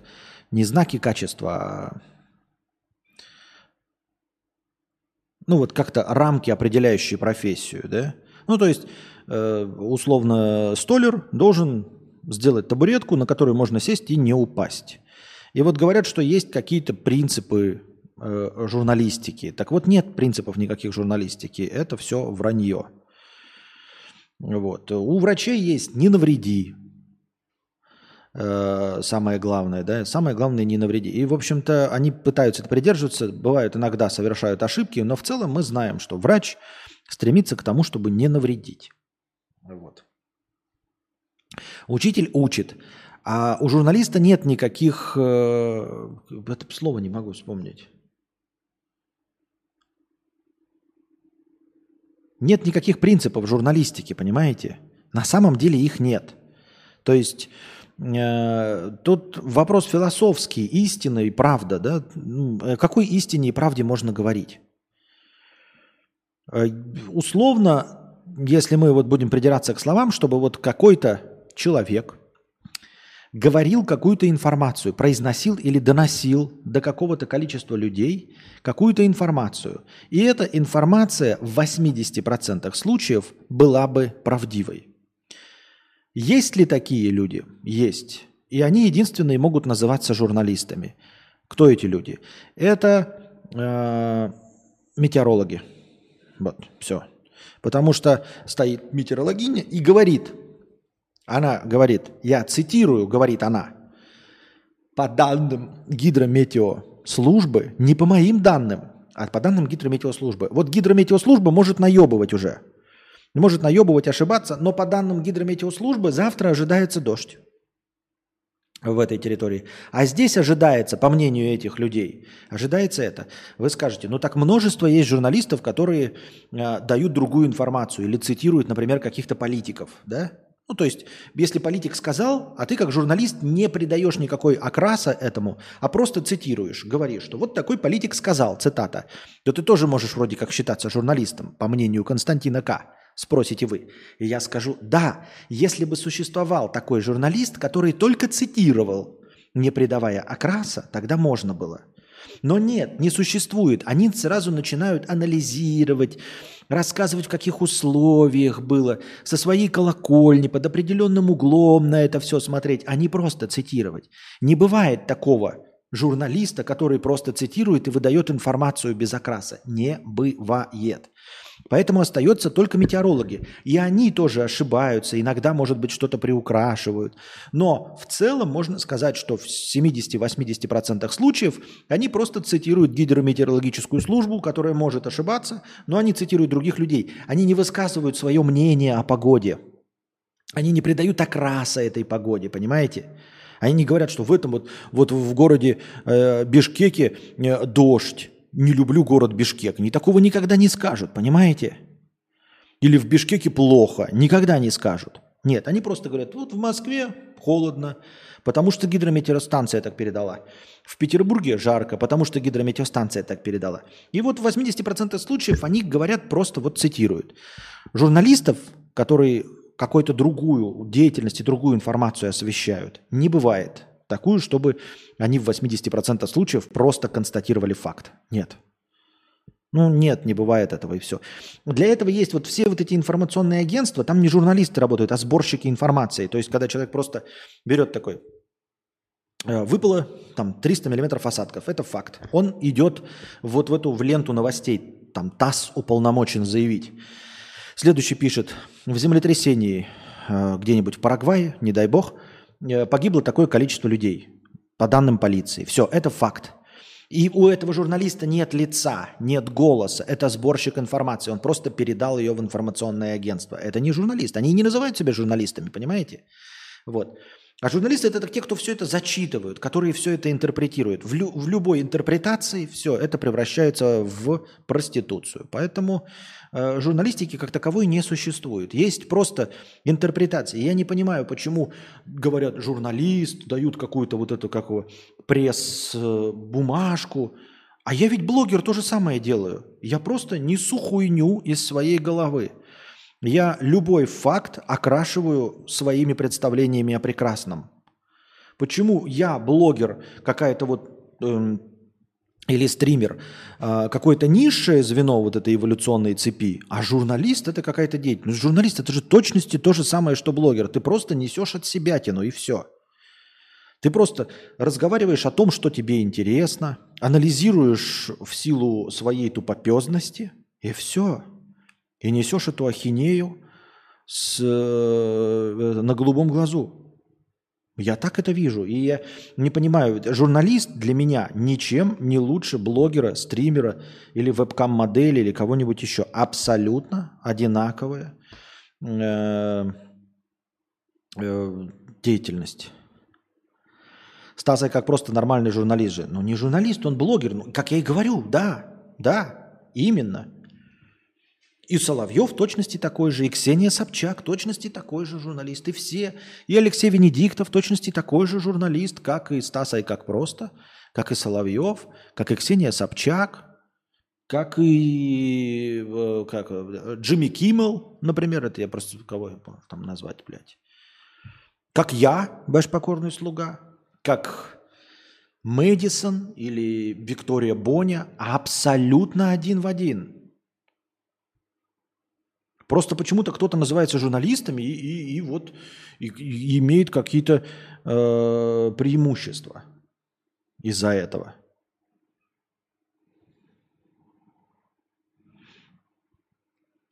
Помню, как ровно год назад писал Косте про первую тачку в жизни. В итоге через год продал ее по цене 0,75, чтобы уехать.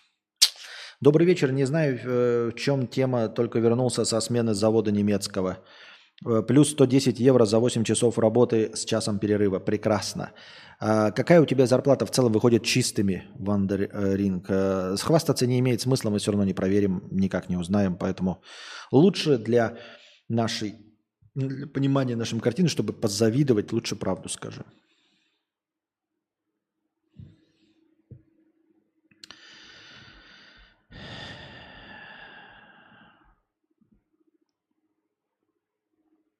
Пам-пам-парам.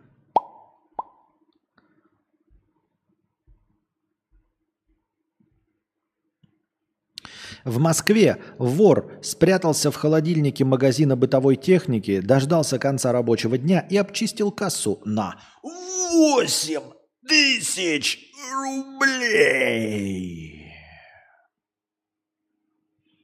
Ебать. Как прятаться дальше, он не придумал и попался полицейским.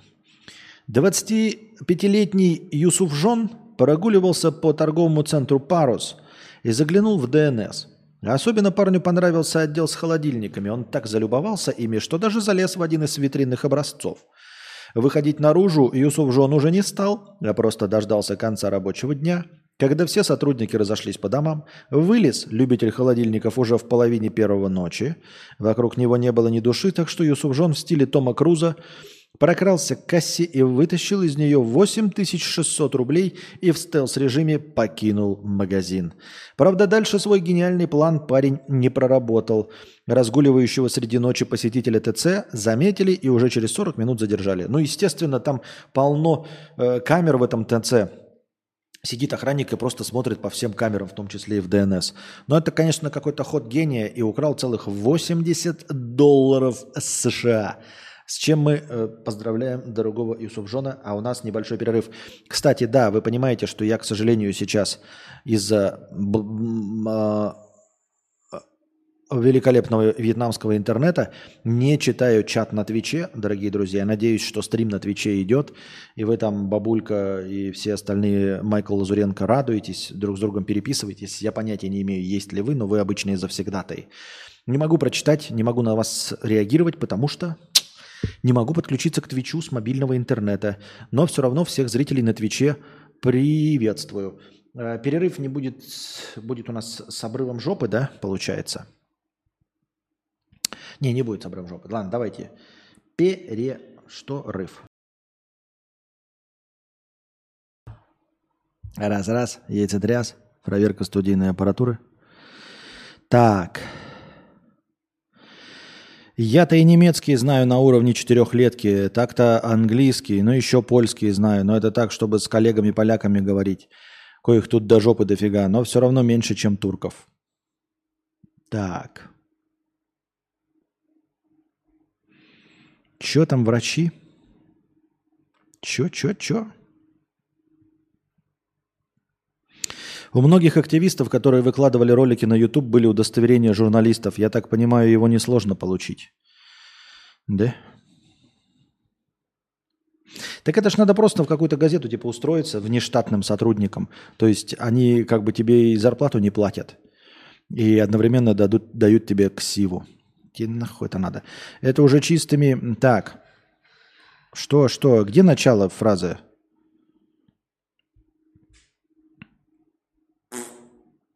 Добрый вечер. Не знаю, в чем тема. Только вернулся со... вот, все. Кому что интересно. 2 года чалюсь тут уже. 2 года уже? Нихуя себе. Это уже чистыми около 2000 евро. И это при том, что у меня самый высокий налоговый класс, так как я официально не женат и нет детей. АЗП почасовка. 13,5 евро в час чистыми. Так я не понял, налоговый класс высокий, это типа хорошо или плохо, непонятно. Ты больше платишь из-за того, что не женат и не детей, или меньше? Непонятно же нихуя. Непонятно же. Врач-ординатор 2-го года 3,5 тысячи вышло чистыми с дежурствами. Врач. Аккредитированного в Германии никакого, работаю через фирму-посредника, которые занимаются всей бумажной волокитой. Так. Счетчик настроения не остановлен. Ебать. Что? Хитро. Хитро. А что было до счетчика?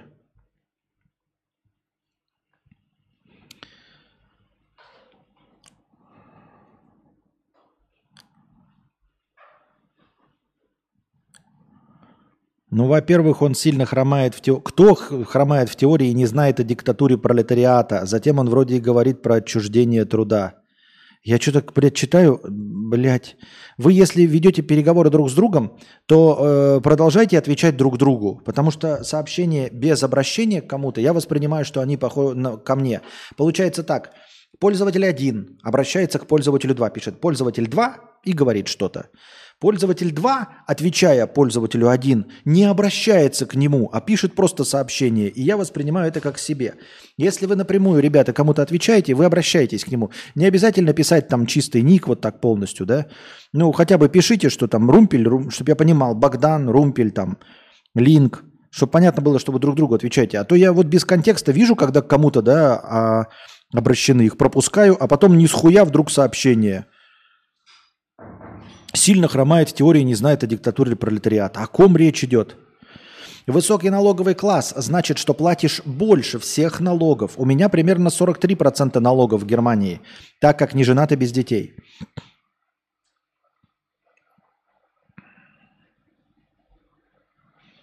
Да, это не требование, не надо извиняться. Просто я имею в виду, постарайтесь так делать, чтобы было удобнее.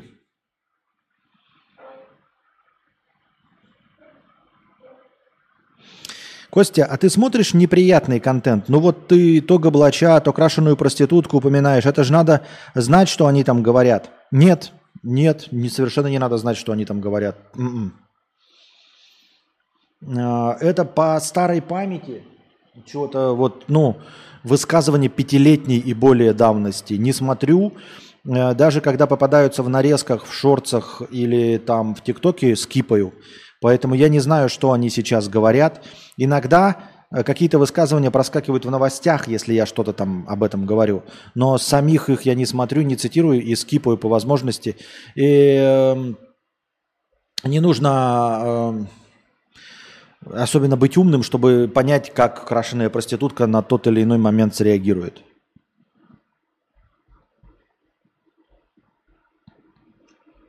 Я так думаю, мне так кажется.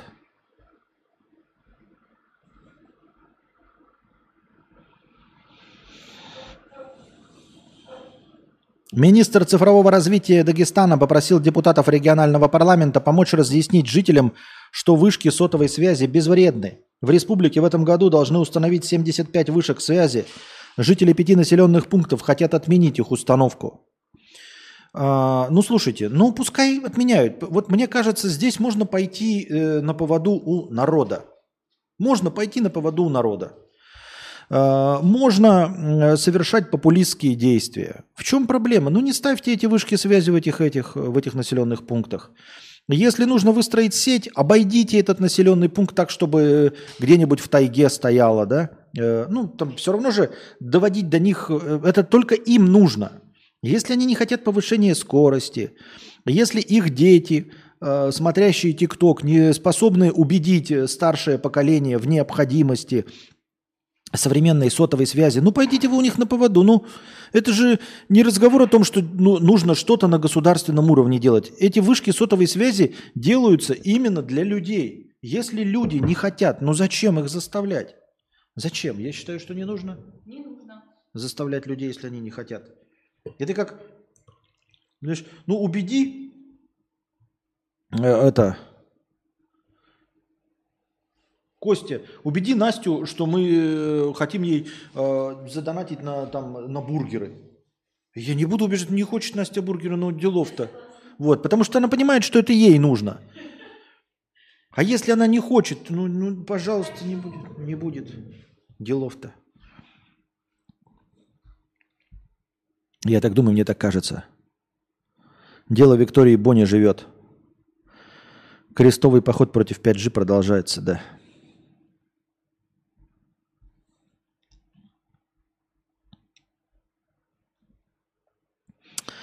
Так. Нихуя себе интересная какая новость. даже под заголовку. Ученые реконструировали песню Pink Floyd по активности мозга слушателей. Используя массив электродов, чтобы отслеживать работу нескольких участков головного мозга, ученые обучили нейросеть восстанавливать звуки музыки, которые слушает человек. В получившемся аудиофайле вполне можно распознать исходный хит «Another Brick in the Wall». За последние, а я думал, они просто угадали. Ну, то есть можно же просто угадать, ну, типа, загрузить все песни Pink Floyd. Взять сколько? Ну, 1000 людей. Всем им отдельно дать послушать все песни. Снять реакцию этих людей на каждую песню. Сделать усредненный слепок реакции на эту песню. И потом просто вот берете другого человека, снимаете с него данные и угадываете, положите. Но я же... И потом просто сравниваете со слепком и угадываете, какая песня. Мне кажется, это легко было сделать. А если они поточечно узнают, какой момент мелодии, где повышается нота, где понижается, ну, хз, тогда это вообще жестко. За последние годы мы встречали немало работ, связанных с чтением мыслей, реконструкцией слов, картинок и образов по данным об активности нервных клеток в соответствующих участках мозга. Теперь же нейробиологи из Калифорнийского университета в Беркли сумели восстановить музыкальный трек, который прослушивали добровольцы в процессе мониторинга активности их мозга. Как правило, подобным экспериментам привлекают больных, страдающих тяжелой эпилепсией, припадки которых не удается установить никаким другим способом, кроме как с помощью электродов, помещенных непосредственно в мозг. Людовик Белье и его коллеги нашли 29 таких пациентов, согласившихся стать добровольцами, и имплантировали им массивы из 2668 микроэлектродов. Далее участники прослушивали несколько классических песен легендарной британской группы Pink Floyd, пока ученые снимали с электродов информацию об активности разных участков. Анализ собранных данных показал, что с музыкой коррелировали показания 347 электродов, в основном расположенных в верхней височной и нижней лобной извилинах, а также в складках сенсорно-моторной коры. Само по себе это неудивительно, поскольку известно, что все эти области вовлечены в восприятие и интерпретацию звуков. Однако Белье и его коллегам удалось создать и обучить математическую модель на базе искусственного интеллекта, которая интерпретировала данные об активности мозга и реконструировала один из исходных музыкальных треков «Another Brick in the Wall». Получившийся аудиофайл далек от настоящего хита. Слова практически неразличимы. Я не очень понимаю, как оно все это... Тут, кстати, есть этот трек, давайте его даже попробуем послушать. Реконструированный при помощи. Я думал, тут система угадывания простая идет. То есть угадать, какой из треков играл во время, ну, вот, исходного момента. А тут реконструируют.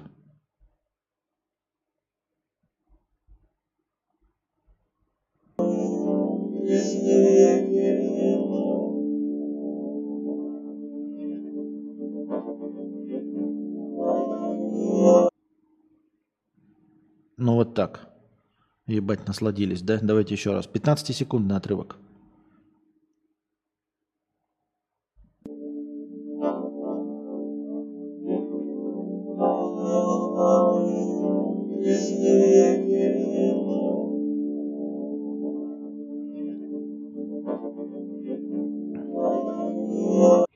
На самом деле я не считаю, да и не думаю, что ученые в говне моченые колдуны в белых халатах сильно продвинулись вообще, в принципе, где бы то ни было. Мне знаете, как это представляется? Когда вот эти всякие электроды в голову суют и пытаются понять, это как, ну знаете, один в один абсолютно, как я себе это представляю, насколько мы на самом деле далеки от реальности. Вот когда вживляют электрод в мозг и пытаются какие-то сигналы из мозга получить и что-то регистрируют, это как стрельба из пушки по воробьям, даже хуже, стрельба атомной бомбой по воробью. Вот. Или наоборот, знаете, какой пример? Вот, чтобы понять, насколько это... Как это? Вот как правильное слово выбрать? Когда какой-нибудь человек, ну, пытается топором огромным, дровосековым, вырезать маленький цветочек из спички. То есть вот он размахивается, хуярит, знаете, как древний человек огромной каменной дубиной пытается из камня вытесать что-нибудь хорошее, и что-нибудь маленькое, что-нибудь такое миниатюрное. Но инструментарий у него пиздец какой, как это, совершенно не то, я не могу вот слова подобрать, надо побольше книжек читать. Не то чтобы не предназначенные, а вот не миниатюрный инструмент-то совершенно для таких миниатюрных дел. И вот когда пытаются из мозга, из огромного миллиарда всяких там сигналов вычленить тот, что отвечает за музыку, для меня это представляется как будто бы вы, знаете, берете где-нибудь в пустыне, прикладываете наушник и пытаетесь вот по наушнику, по звукам в наушниках определить направление течения реки. Из-за того, что у вас дохуя денег и времени, и дохуя данных, вы в какой-то момент начинаете понимать действительно, в какую сторону течет ближайшая река. Но насколько вы на самом деле далеки от понимания, от концепции реки? То есть вы вот наушник в землю кладете и слышите какой-то звук. И вот есть бинарный код, да, либо в ту сторону течет, либо в обратную. В одну или в другую. 0, 1, все. И вы вот все вычисляете и понимаете, благодаря большому количеству данных, что вот они отличаются. Что есть сигнал туда, а есть сигнал обратно. Есть 1, а есть 0. Но суть сигнала – сообразить, что на самом деле это в 15 километрах огромная бушующая река воды с рыбами, со своим составом, с кораблями куда-то двигается. Представьте себе, да, что вот прилетел инопланетянин, и у него нет ни зрения, ничего. У него есть один орган чувств – наушник. Он его в землю опустил, и такой, один. Потом просто перепрыгнул в другую планету Земля, ну, в другое место. И здесь один. И здесь 0. И потом приехал, проанализировал и говорит, вот в некоторых местах планеты Земля есть единички. А в других местах планеты Земля есть нолики. И ты такие спрашивают, а что единички и нолики отвечают? Да как вам сказать? Ну, если вот... Как вам сказать? Не знаю. Пока еще непонятно. Но есть точно единички и нолики. А на самом деле единички и нолики отвечают за направление ближайшей реки к этой точке. Понимаете? И насколько сама по себе река несет больше информации. Но вот этот наушник в 15 километрах от реки, единственное, что может сообщить слушателю, это в каком направлении течет река. Река сама по себе содержит сколько информации, из чего она состоит, какая жидкость, по какому дну течет, какие живые организмы в ней находятся, какие химические элементы в ней, с какой скоростью, какой объем сечения реки, сколько воды проходит туда, температура реки, состав, вот как я уже сказал, химической воды, это флора, фауна, то, как эта река влияет, состояние почвы, насколько оно впитывается. В общем, миллиарды всяких данных. Но единственное, что может снять этот наушничек, это да или нет. Туда река течет или обратно. То есть для вот этого считывающего механизма есть просто тумблер. Да, нет. И вот этот электрод, он настолько же грубый инструмент. То есть мы пытаемся такие понять, вот поэтому, по направлению реки, такие, ой, мы сильно продвинулись. И прилетели такие, блядь, мы сильно продвинулись в изучении планеты Земля. Мы теперь знаем, что где-то может да, а где-то нет. Вот это да, ничего себе, новые данные получили, да. Насколько этот грубый инструмент вообще далек от потока информации, который несет этот тумблер, да, нет.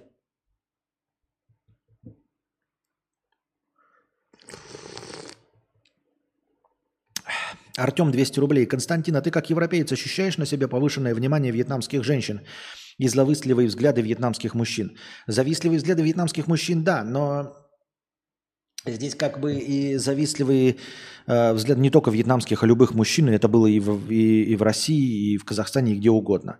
Это раз. А представляю ли я интерес для вьетнамских женщин? Нет, никакого интереса не представляю. Не видел ни огонька, ни интереса в их глазах. Примерно смотрят как на стену, даже не как на собаку.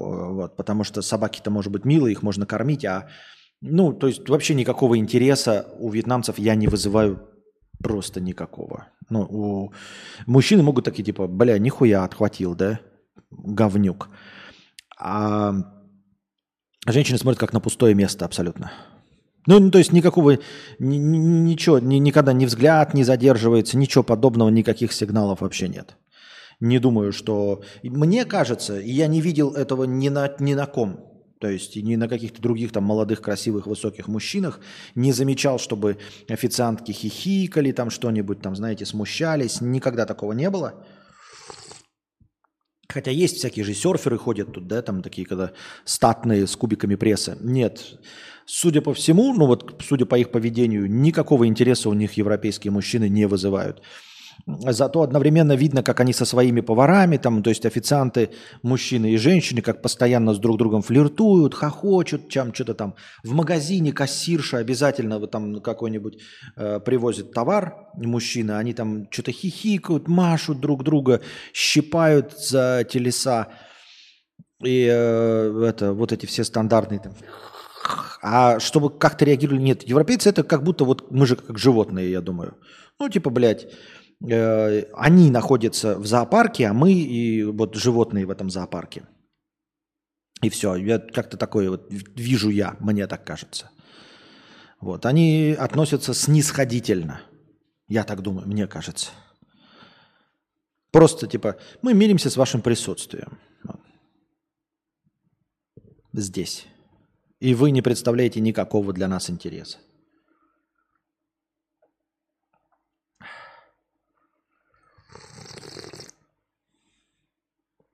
Вот примерно как отечественные автомобили для тебя. Вот если ты в России живешь, ты можешь посмотреть на Toyota Camry прикольную, да, там какой-то Mercedes, BMW. А вот какое вызывает у тебя интерес отечественный автомобиль? Вот проезжает Гранта, ну тебе абсолютно похуй. То есть ты, проезжающая мимо Гранта никогда не зацепит твой взгляд, или Жигули, проезжающие мимо, никогда не зацепит твой взгляд, не заставит оглянуться, не присмотреться, ничего, просто вот как несуществующие, правильно? Вот примерно я думаю, что мы для них выглядим как «Жигули» для россиян в России.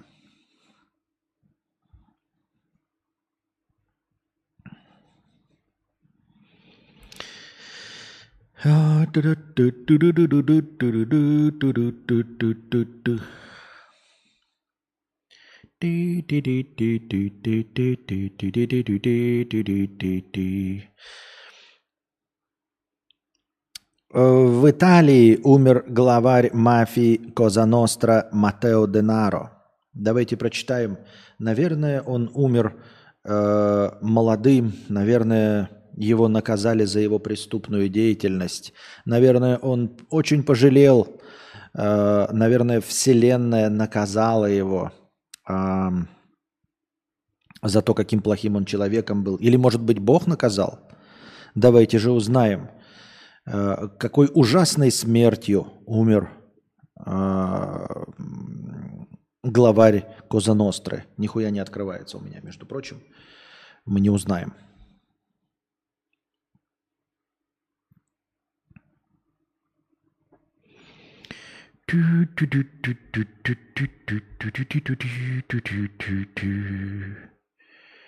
Не открывается. Ну, пока пускай открывается, потом, может быть, и откроется, увидим. Так. Гей-оргия польских священников закончилась передозировкой Виагры и скандалом с мужчиной-проституткой. Нихуя себе. Это что, это была какая-то журналистская вечеринка с Артемием Лебедевым в качестве приглашенного человека? Ладно. В городке Домбровогурнича один из викариев устроил в стенах церкви секс-оргию. Святой отец вызвал эскортника и, прежде чем приступить к делу, накачал мужчину-проститута препаратами для улучшения потенции. Доза была столь высока, что приглашенному гостю стало плохо. Когда приехала скорая, перепуганные священники отказались пускать их в храм. Медики сообщили о произошедшем в полицию, а те передали дело в прокуратуру, которая теперь расследует причину неоказания помощи лицу, которое подверглось риску для его здоровья и жизни. Католическое духовенство уже отметило, что эскортник был совершеннолетним. Ну, спасибо. Главное, что эскортник был совершеннолетним, и если все было по обоюдному согласию, то...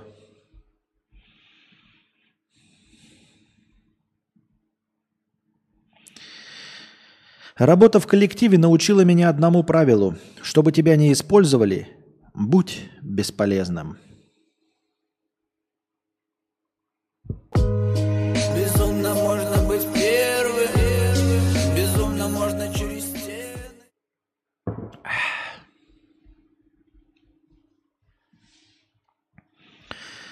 Пам-пам, па-па-па-па-пам. Заключенный, осужденный на 22 года за убийство и разбой, сбежал из колонии под Иркутском прямо в день своего же освобождения. Зачем сбегать в день своего освобождения? Выхода на волю не дождался 49-летний Камалжон Колонов. Сидеть свой срок он начал еще в 2001 году, а теперь должен был выйти из исправительного центра в поселке Марково. Однако дожидаться официального освобождения Колонов от чего-то не захотел и просто сбежал. Для правоохранителей побег такого заключенного – настоящая головная боль. Колонова отправили в колонию за целую коллекцию уголовных статей. Его судили за убийство, покушение, разбой и хищение оружия. Тем более Камалжон еще зарекомендовал себя как рецидивист. В 90-е он уже сидел 5 лет за создание преступного сообщества и незаконное усыновление. Незаконное усыновление, ебать, преступник, убийство, кражи, хищение оружия, покушение на убийство, ограбление, создание преступного сообщества и незаконное усыновление. Последний суд приговорил Колонова к заключению, но в 2016-м его перевели в исправительный центр на принудительные работы. Там Камалжон и работал без каких-либо проблем до 18 сентября. Теперь его ищут по всей... Это какой-то хитрый ход был, да? Может быть, это как в этом... Как в «Побеге из Шоушенка». В общем, он не хочет на свободу и не знает, что с этой свободой делать. И специально в последний день совершает такое правонарушение, чтобы его вернули. Ну, то есть побег – это же уголовка. И добавление срока, и он просто сядет обратно, потому что... И если таким образом, да, то хотя бы, знаете, не как выходят рецидивисты и совершают какое-то преступление, ограбление или, что, или еще что-то, то есть нанося психологическую травму новым жертвам. Когда ты совершаешь правонарушение на территории тюрьмы, просто вот попытавшись сбежать, это путь наименьшего вреда для общества. Почему сайт BBC-то не открывается с новостями? Настоящая шпионская история в Москве. Женщина переоделась в свою мать, чтобы снять деньги с ее банковского счета. В афере ей помогала внучка. Эта история началась с заявления 72-летней Ларисы Ивановны в полицию. Женщина рассказала, что всю жизнь работает врачом-рентгенологом и мечтает выйти на пенсию. Чтобы не нуждаться в деньгах, Лариса давно откладывала деньги. Недавно она решила проверить свой счет и очень удивилась, когда сотрудники банка сказали ей, что она же сама сняла всю сумму. Приходила вместе с внучкой. Следователи подняли записи с камер и увидели, что женщина, очень похожая на Ларису Ивановну, действительно приходила в банк и сняла 2,2 миллиона рублей. Только ее внучка была настоящая, а Лариса нет. Вместо нее в банк пришла 49-летняя дочка. Она забрала паспорт Ларисы из дома, сделала грим, покрасила волосы, надела платье и сняла все накопления своей матери. Как выяснили следователи, сразу после этого дочка и внучка пошли в ЦУМ, купили новый iPhone, посетили салон красоты. В общем, отметили аферу с размахом. Остальные деньги пошли на погашение микрокредитов. По словам источников Полицейские возбудили уголовное дело о краже. Только Ларисе Ивановне от этого стало еще хуже. Женщина, конечно, не знала, что ее обворовали родные, и теперь умоляет следователей не наказывать дочку и внучку. Ну что я могу сказать? На это я могу сказать только...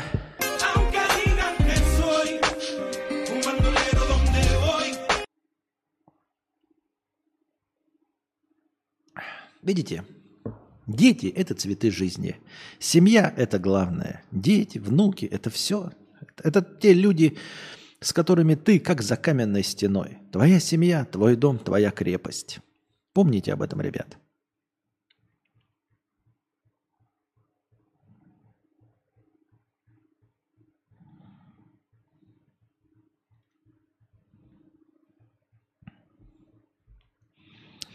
Так...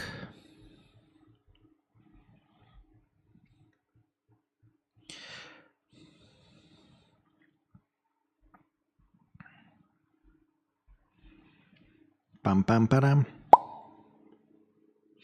В Москве арестовали битмаму, известную в мире крипты предпринимательницу Валерию Федякину. Ее подозревают в разводе своего же клиента почти на 7 миллиардов рублей. Миллиардов рублей! Нихуя! Вот там этот, помните, этот Юсуфжон залез в холодильник и спиздил из кассы 8 тысяч рублей.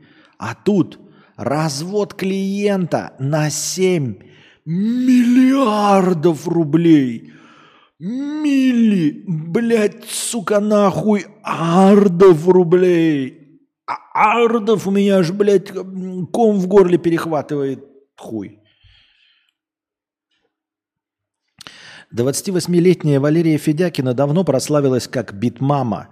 Все благодаря ее успешной работе с криптообменниками, которые стали особенно популярны в условиях санкций против российских банков. Работало все просто. Девушка получала от клиентов наличные и обещала вывести деньги в другом государстве с доплатой. Хотя обычно за это, напротив, берут комиссию. Такую щедрость битмама объясняла своими широкими связями с представителями бизнеса и госкорпораций, позволяющими выводить деньги с ощутимым плюсом. Нихуя себе, вот это, блядь, скам. Блядь, вот это скам. Это кто такой верит? Ребята, давайте я переведу ваши деньги. Вот вы хотите перевести 100 рублей из России в Казахстан? Вы даете мне в России 100 рублей, а в Казахстане я вашим родственникам выдаю 110. И кто-то на это такой: блядь, звучит как план, охуительное. Никогда такого не видел. Везде за все переводы берут денег. За разницу курсов берут. За перевод. Ну вообще в целом перевод тоже стоит денег. Даже когда ты покупаешь что-то с карточки, за тебя все равно берут деньги. А тут надо же, в плюс еще выходишь. Я спросил, мошенники или нет. Нет, не мошенники. И я решил отдать 7 миллиардов рублей, блядь. 7 миллиардов рублей.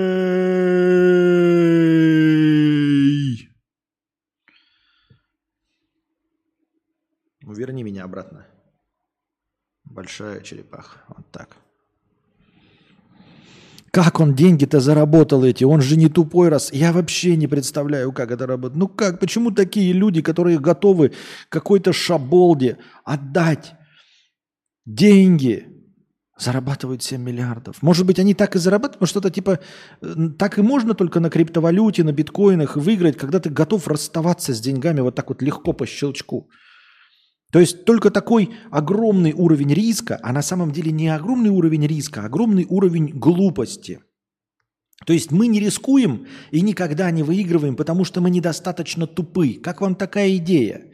Понимаете, я никогда не вложу 100 тысяч денег в, блядь, в криптовалюту, ну потому что я недостаточно тупой, потому что я оцениваю риски. А если я оцениваю риски, то я никогда не могу выиграть, потому что я не покупаю лотерейный билет. Понимаете, о чем я?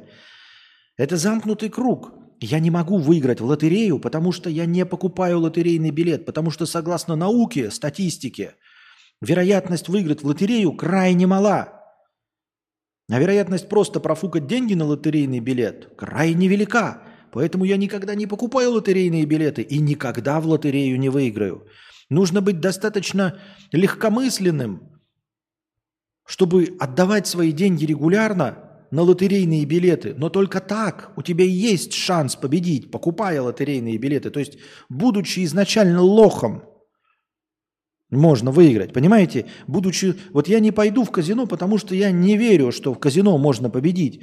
Но, будучи лохом тупым, верить, что ты можешь посчитать там карты, еще что-то, что ты можешь победить в казино, только в этом случае ты участвуешь. Но ты, участвуя, можешь победить в результате случайности. Понимаете? И вот со всеми этими спекуляциями победить в результате случайности можно. И они побеждают не в результате того, что они дохуя финансисты, а в результате случайности. Но мы в случайность эту не подойдем, потому что недостаточно тупы.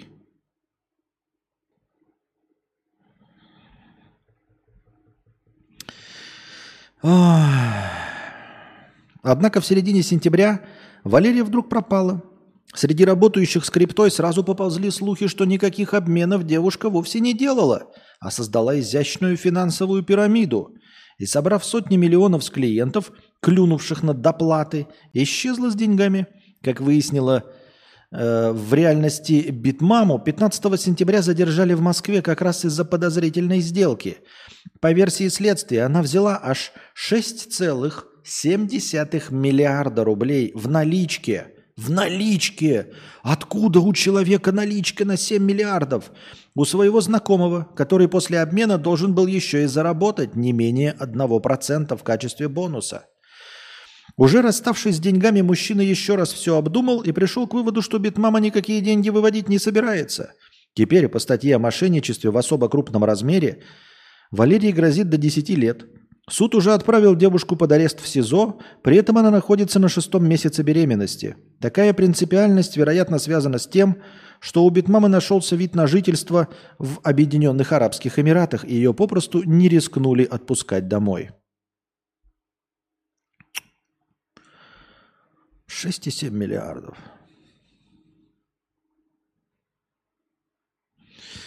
Костя, мы с тобой просто не понимаем экономическую систему заработка. Мы с вами живем в системе по учебнику, а учебник описывает какую-то другую экономику, может, европейскую, а может, и хуй его знает. Ох.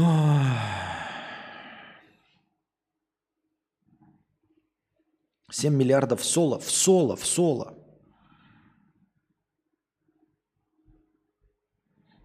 на клавиатуре.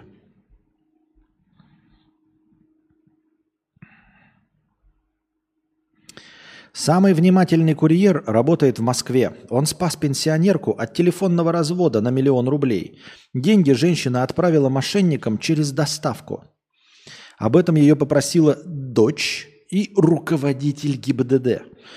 Проблемы у 88-летней Надежды Евгеньевны начались со звонка на домашний телефон от дочери, которая уехала отдыхать в Анапу. Сквозь слезы она рассказала маме, что устроила аварию и попала в больницу. Хуже того, из-за нее же серьезные травмы получила другая женщина. Уже на следующее утро дочь перезвонила с неприятными, но ободряющими новостями.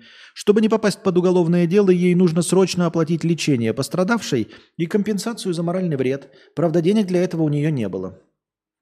Тогда Надежда Евгеньевна вызвалась помочь дочери и забрала из банка свои накопления – 1 000 000 рублей. Чуть позднее пенсионерке позвонил уже сам руководитель управления ГИБДД по Анапе. Он пообещал замять дело, но попросил никому об этом не говорить. Затем он объяснил план действий. В Надежде Евгеньевне нужно было замотать деньги в простыни, положить в сумку и отдать курьеру, который доставит все нужное нужным людям. Женщина сделала, как ее просили, но заминка вышла на финальном пункте. Приехавший к ней курьер, сотрудничающий с Яндекс.Доставкой, действительно забрал сумку с 1 000 000, но вот нервное поведение Надежды Евгеньевны его сильно озадачило. Он был наслышан про похожие истории мошенничества. Уже в дороге доставщик перепроверил данные заказа и увидел, что он оформлен на казахстанский номер. Поэтому от греха подальше курьер свернул с маршрута и отвез все в отдел полиции. И лишь после этого пенсионерки объяснили, что никакой аварии не было, а с дочерью все хорошо. Курьер молодец. Это, конечно, нет, но типа Во-первых, он не стал ни спорить с бабкой, да, ничего ей доказывать, потому что она бы ее не его не послушала. А пошел в полицию, то есть перепроверил заказ. То есть смутился того, что женщина нервничала старая. Перепроверил заказ, увидел, что телефонный номер на код, начинающийся с 7, а не с 9, как обычно в России.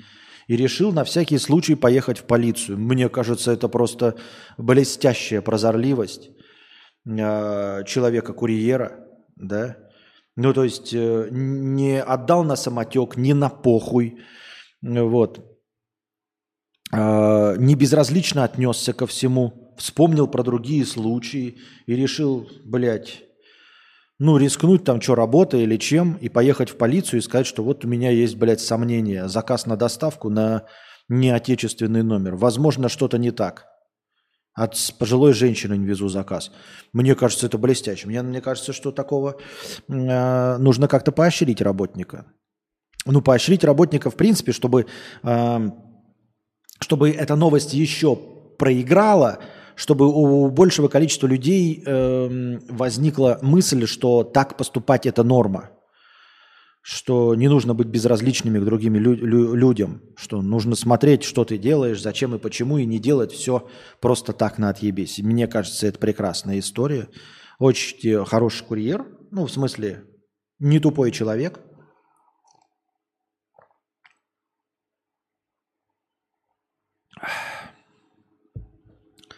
Сделал все правильно. Молодец. Сегодня ходила на практику по декодированию Виктория Боня. И это было какое-то волшебство. Это цитата, ребята, это не я эту ахинею несу, если что. И я не пропагандирую. Я впервые в жизни встретила человека, который берет информацию из потока, как я, когда рождаю свои идеи. Но это не тот поток, что в книжке Чиксент-Михайи, а реально ноосфера. Это можно сравнить с первой частью «Матрицы», когда ты знаешь, что живешь в иллюзии, и к 30 годам встречаешь Морфеуса, который не на полных щах говорит, что так и есть.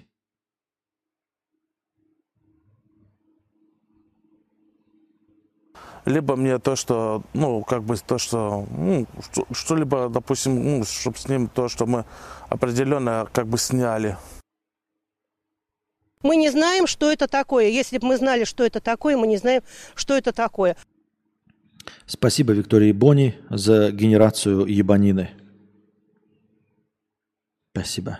Спасибо, дорогая.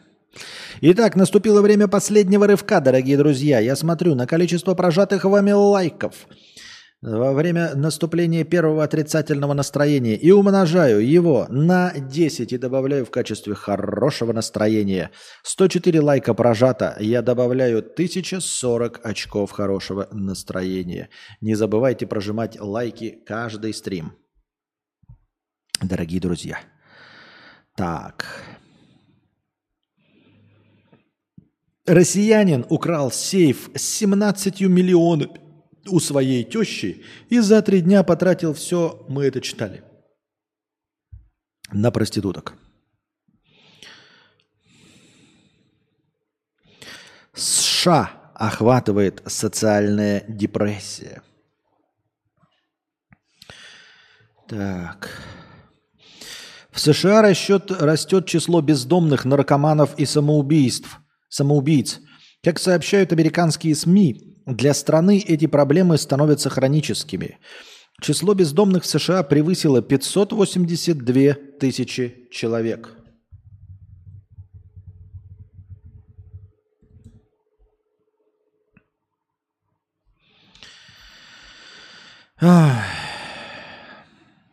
Число бездомных в США превысило 582 тысячи человек.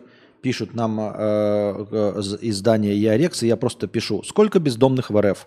По данным исследований компании Валидата, в России насчитывается 2 миллиона 100 тысяч бездомных. Из них 238 тысяч живет в Москве.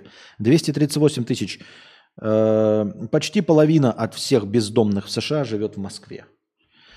Отмечается, что эта цифра увеличивается с каждым днем из-за ухудшения экономических условий. Кроме того, в США ежегодно из-за наркотиков умирает 110 тысяч человек. Ежегодно. Сколько умирает от наркотиков в РФ? Че?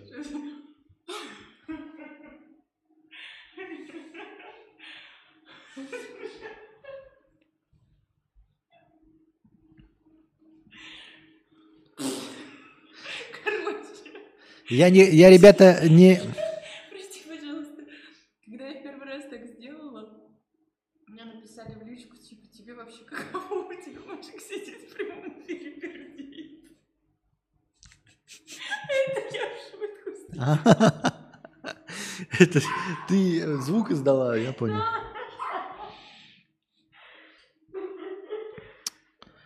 Так...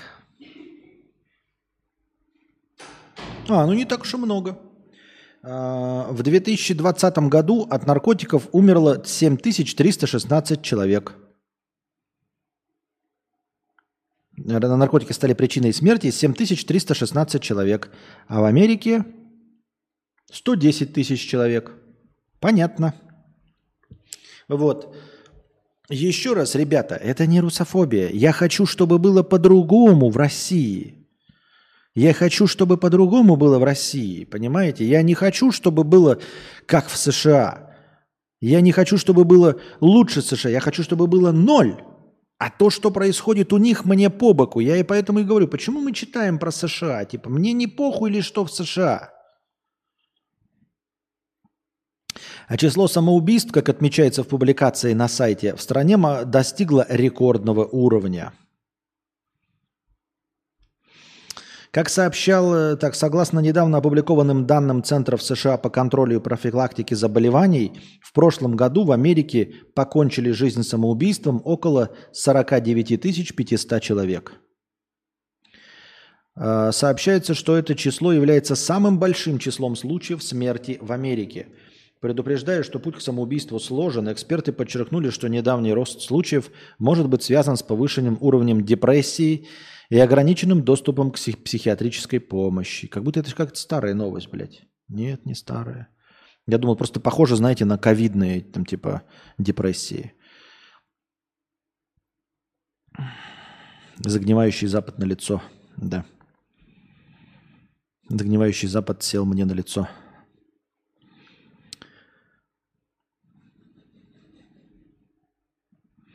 Мародеры на Гавайях. Это мы с вами читали.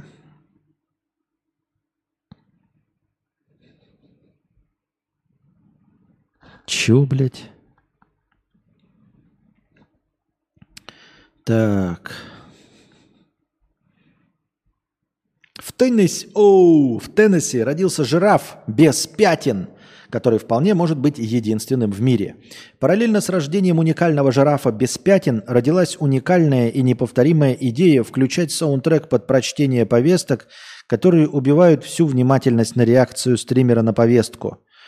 Поздравляем и жирафа, и отписчика с рождением уникального... Что за хуйню я читаю? Спасибо, нет никакой музыки у нас.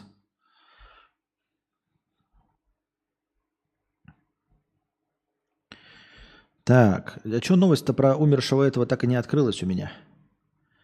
Да, блядь. Я не знаю, как ее открыть.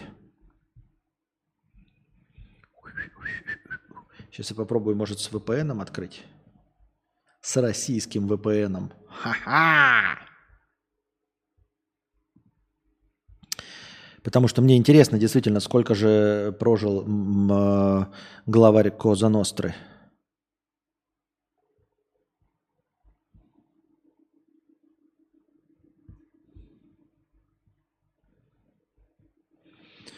Глюкоза Ностра...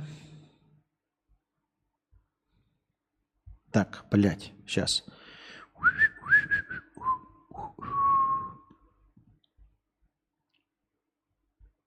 Ну, камон, ёпта. Гещак малакет. Так, ну-ка. Через российский VPN откроется. Или этот сайт обоссанный, блядь, BBC.com не открывается вообще ниоткуда. О, открылся. В Италии умер главарь мафии Коза Ностра Маттео Денаро. Его называют последним крестным отцом. Ебала-лала. Он был одним из самых разыскиваемых преступников в стране, пока его не поймали в начале этого года. Полиция называла 61-летнего Денаро... 61-летнего, совсем немного. Да, молодой умер. Ну, по меркам мафиоза. Главой знаменитой преступной группировки Коза Ностра. Он провел в бегах 30 лет, прежде чем был задержан в январе. На момент ареста он лечился от рака, и в августе его перевели из тюрьмы в больницу. А, так он просто умер от рака. Его поймали, и он даже года не провел в местах не столь отдаленных, а спокойно себе помер от рака, как и любой другой гражданин его возраста. Я правильно понимаю? И поймали его, потому что он лечился от рака. На момент ареста он лечился.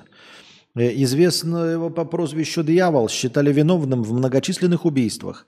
В 2002 году он был заочно приговорен к пожизненному заключению за убийство в 1992 году прокуроров Джованни Фальконе и Паоло Борселлино, занимавшихся расследованием преступлений мафии, за взрывы в Милане, Флоренции и Риме в 1993-м, а также за похищение, истязание и убийство 11-летнего мальчика, отец которого сам был членом мафии, но выступил в качестве свидетеля обвинения. Да, кстати, мафия же, говорят, не трогает семьи, да? Только мужики там расправляются друг с другом. Истязание 11-летнего мальчика за то, что его отец член мафии. Вот никогда не идите в преступные группировки, ребята. Сам Денаро хвастался, что мог бы заполнить целое кладбище трупами своих жертв. Он также курировал рэкет, незаконные выбросы мусора, отмывание денег и торговлю наркотиками, которыми занимался синдикат организованной преступности Коза Ностра. Хотя Денаро скрывался от правосудия с 1993 года, следователи полагали, что он продолжал отдавать приказы своим подчиненным из различных секретных мест. По данным итальянских СМИ, он впал в необратимую кому в пятницу, находясь в городе в центре страны. То есть просто умер от рака. Ранее отказался от интенсивной терапии. Перенес несколько операций, связанных с раком, но по сообщениям не оправился от последней. В соцсети X глава города назвал смерть мафиоза эпилогом существования, проведенного без раскаяния и сожаления, болезненной главы в современной истории, которую мы не можем стереть. Помимо собственных преступлений, Денаро также считался последним хранителем секретов всей Коза Ностры. Как считают многие информаторы и прокуроры, в его распоряжении была информация и имена людей, причастных к нескольким самым громким преступлениям мафии. Вот так вот, ребята, прожил спокойно, уже на последней стадии рака, был пойман полицией, дожил, в январе был пойман, да, этого года, с января, получается, до сентября, долечивался и подох. Кто же его наказал? Никто. И ничто. Пам-пам-парам.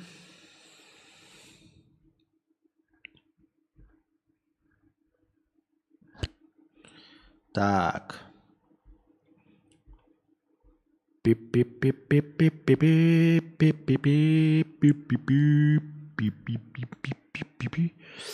Так, какая-то еще статья большая. Дело сейсмологов.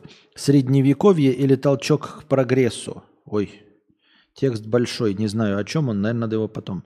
Итальянский городок Аквилла, к слуху. Так, ладно.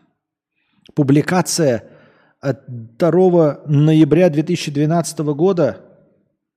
Нихуя у вас новости, да, конечно, свежачок. Прочитаем, может, там интересно будет. Потом, не сейчас. Но новости, конечно, 2012 года – это, блядь, сильно из интернета. 11-летней давности.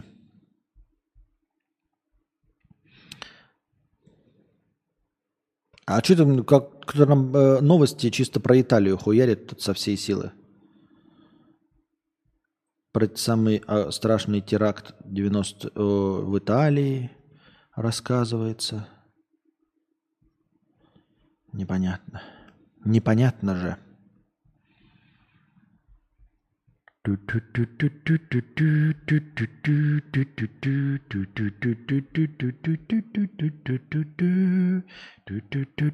Опять все про Италию, про Италию. Там, судя по всему, у нас один подписчик решил нахуячить повесток в Италию. Ты эмигрировал в Италию, что ли? И информационно развиваешься перед поездкой? Гличешо.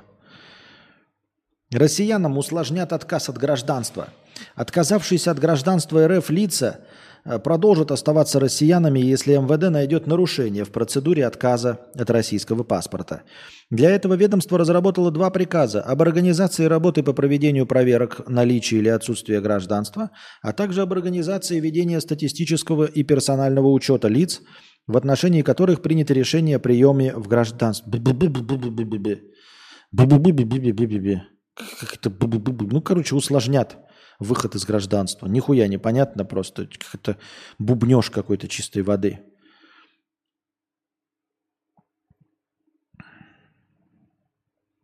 Женщина пополам сломала мужа, потому что он ее выбесил. Нихуя себе ириска.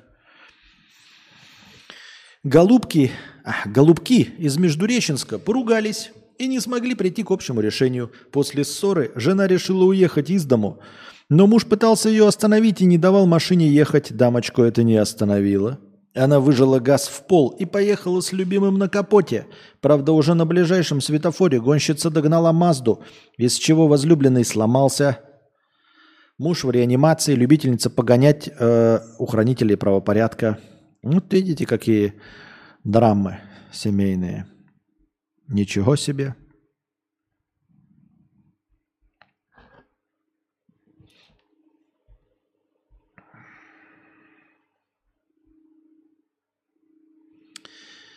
Прием для избавления от боли нашли в рассекреченных документах ЦРУ. Блогерша из США утверждает, что избавилась от хронической боли в спине благодаря секретному методу американских спецслужб. Нужно всего лишь... Переходите по ссылке. Блять, пиздец. Девушка рассказала, что нашла способ избавления от боли в учебном пособии для сотрудников американской разведки, которое было выпущено в 1977 году. По ее словам, документ был недавно рассекречен и сейчас находится в свободном доступе на сайте ЦРУ. Для уменьшения боли вам следует закрыть глаза, а затем визуализировать ту часть тела, которая испытывает дискомфорт. Метод требует, чтобы вы посмотрели на исследуемую область вашего тела. После этого вы должны повторить в уме число 5-5-5-1-5. Девушка утверждает, что, совершив описанные действия, моментально избавилась от хронической боли в спине, которую испытывала после автоаварии. Нам повторять нужны отдельные цифры или как 55 515, или как что? Или именно на английском надо повторять, или на латыни. Или на латыни и в обратную сторону. И поливаться кровью барашков невинных. Ремешки умных часов и фитнес-трекеров кишат опасными бактериями. Исследователи выяснили, что пользователи этих гаджетов практически никогда не моют ремешки. Но загрязнение есть на более чем 95% ремешков. На них находят стафилококки, псевдомонады, кишечные палочки и следы членов тайного мирового правительства. Наибольшее число бактерий нашли на ремешках тех, кто занимается спортом и ходит в зал. Понятно. О чем это говорит, ребята? О том, что ремешки нужно тоже чистить. Вот и все. Надеюсь, вам понравился сегодняшний подкаст. Что-то вы в конце вообще замолчали. Хотя вроде количество зрителей нормальное, 168, но что-то вы в конце совсем замолчали. Последнее сообщение 7 минут назад. И то про какого-то Колонова. Спасибо, что были с нами. Надеюсь, вам понравился сегодняшний подкаст. Приходите завтра, приносите ваши добровольные пожертвования на подкаст завтрашний, чтобы он длился дольше, чем сегодняшний. Становитесь спонсорами на Boosty. Благодаря спонсорам на Boosty у нас есть начальное хорошее настроение. Плюс на Boosty я еще иногда какой-то мини-контентик произвожу. Вместе с мини-контентиком в эксклюзивном премиум-канале в Telegram. Вы можете донатить в USDT по курсу 130, можете донатить в евро через Telegram по курсу 150, можете донатить обычным способом через Donation Alerts. Первая ссылка в описании, вторая после нее ссылка на Типи, если у вас иностранная карта или вы по какой-то причине не можете донатить через Donation Alerts. Донатьте в межподкасте, задавайте ваши вопросы. Лучший вопрос будет вынесен в заголовок стрима. По нему будет нарисована какая-то превьюшка, и ответу на этот вопрос будет посвящено начало следующего подкаста. А пока держитесь там. Вам всего доброго, хорошего настроения и здоровья.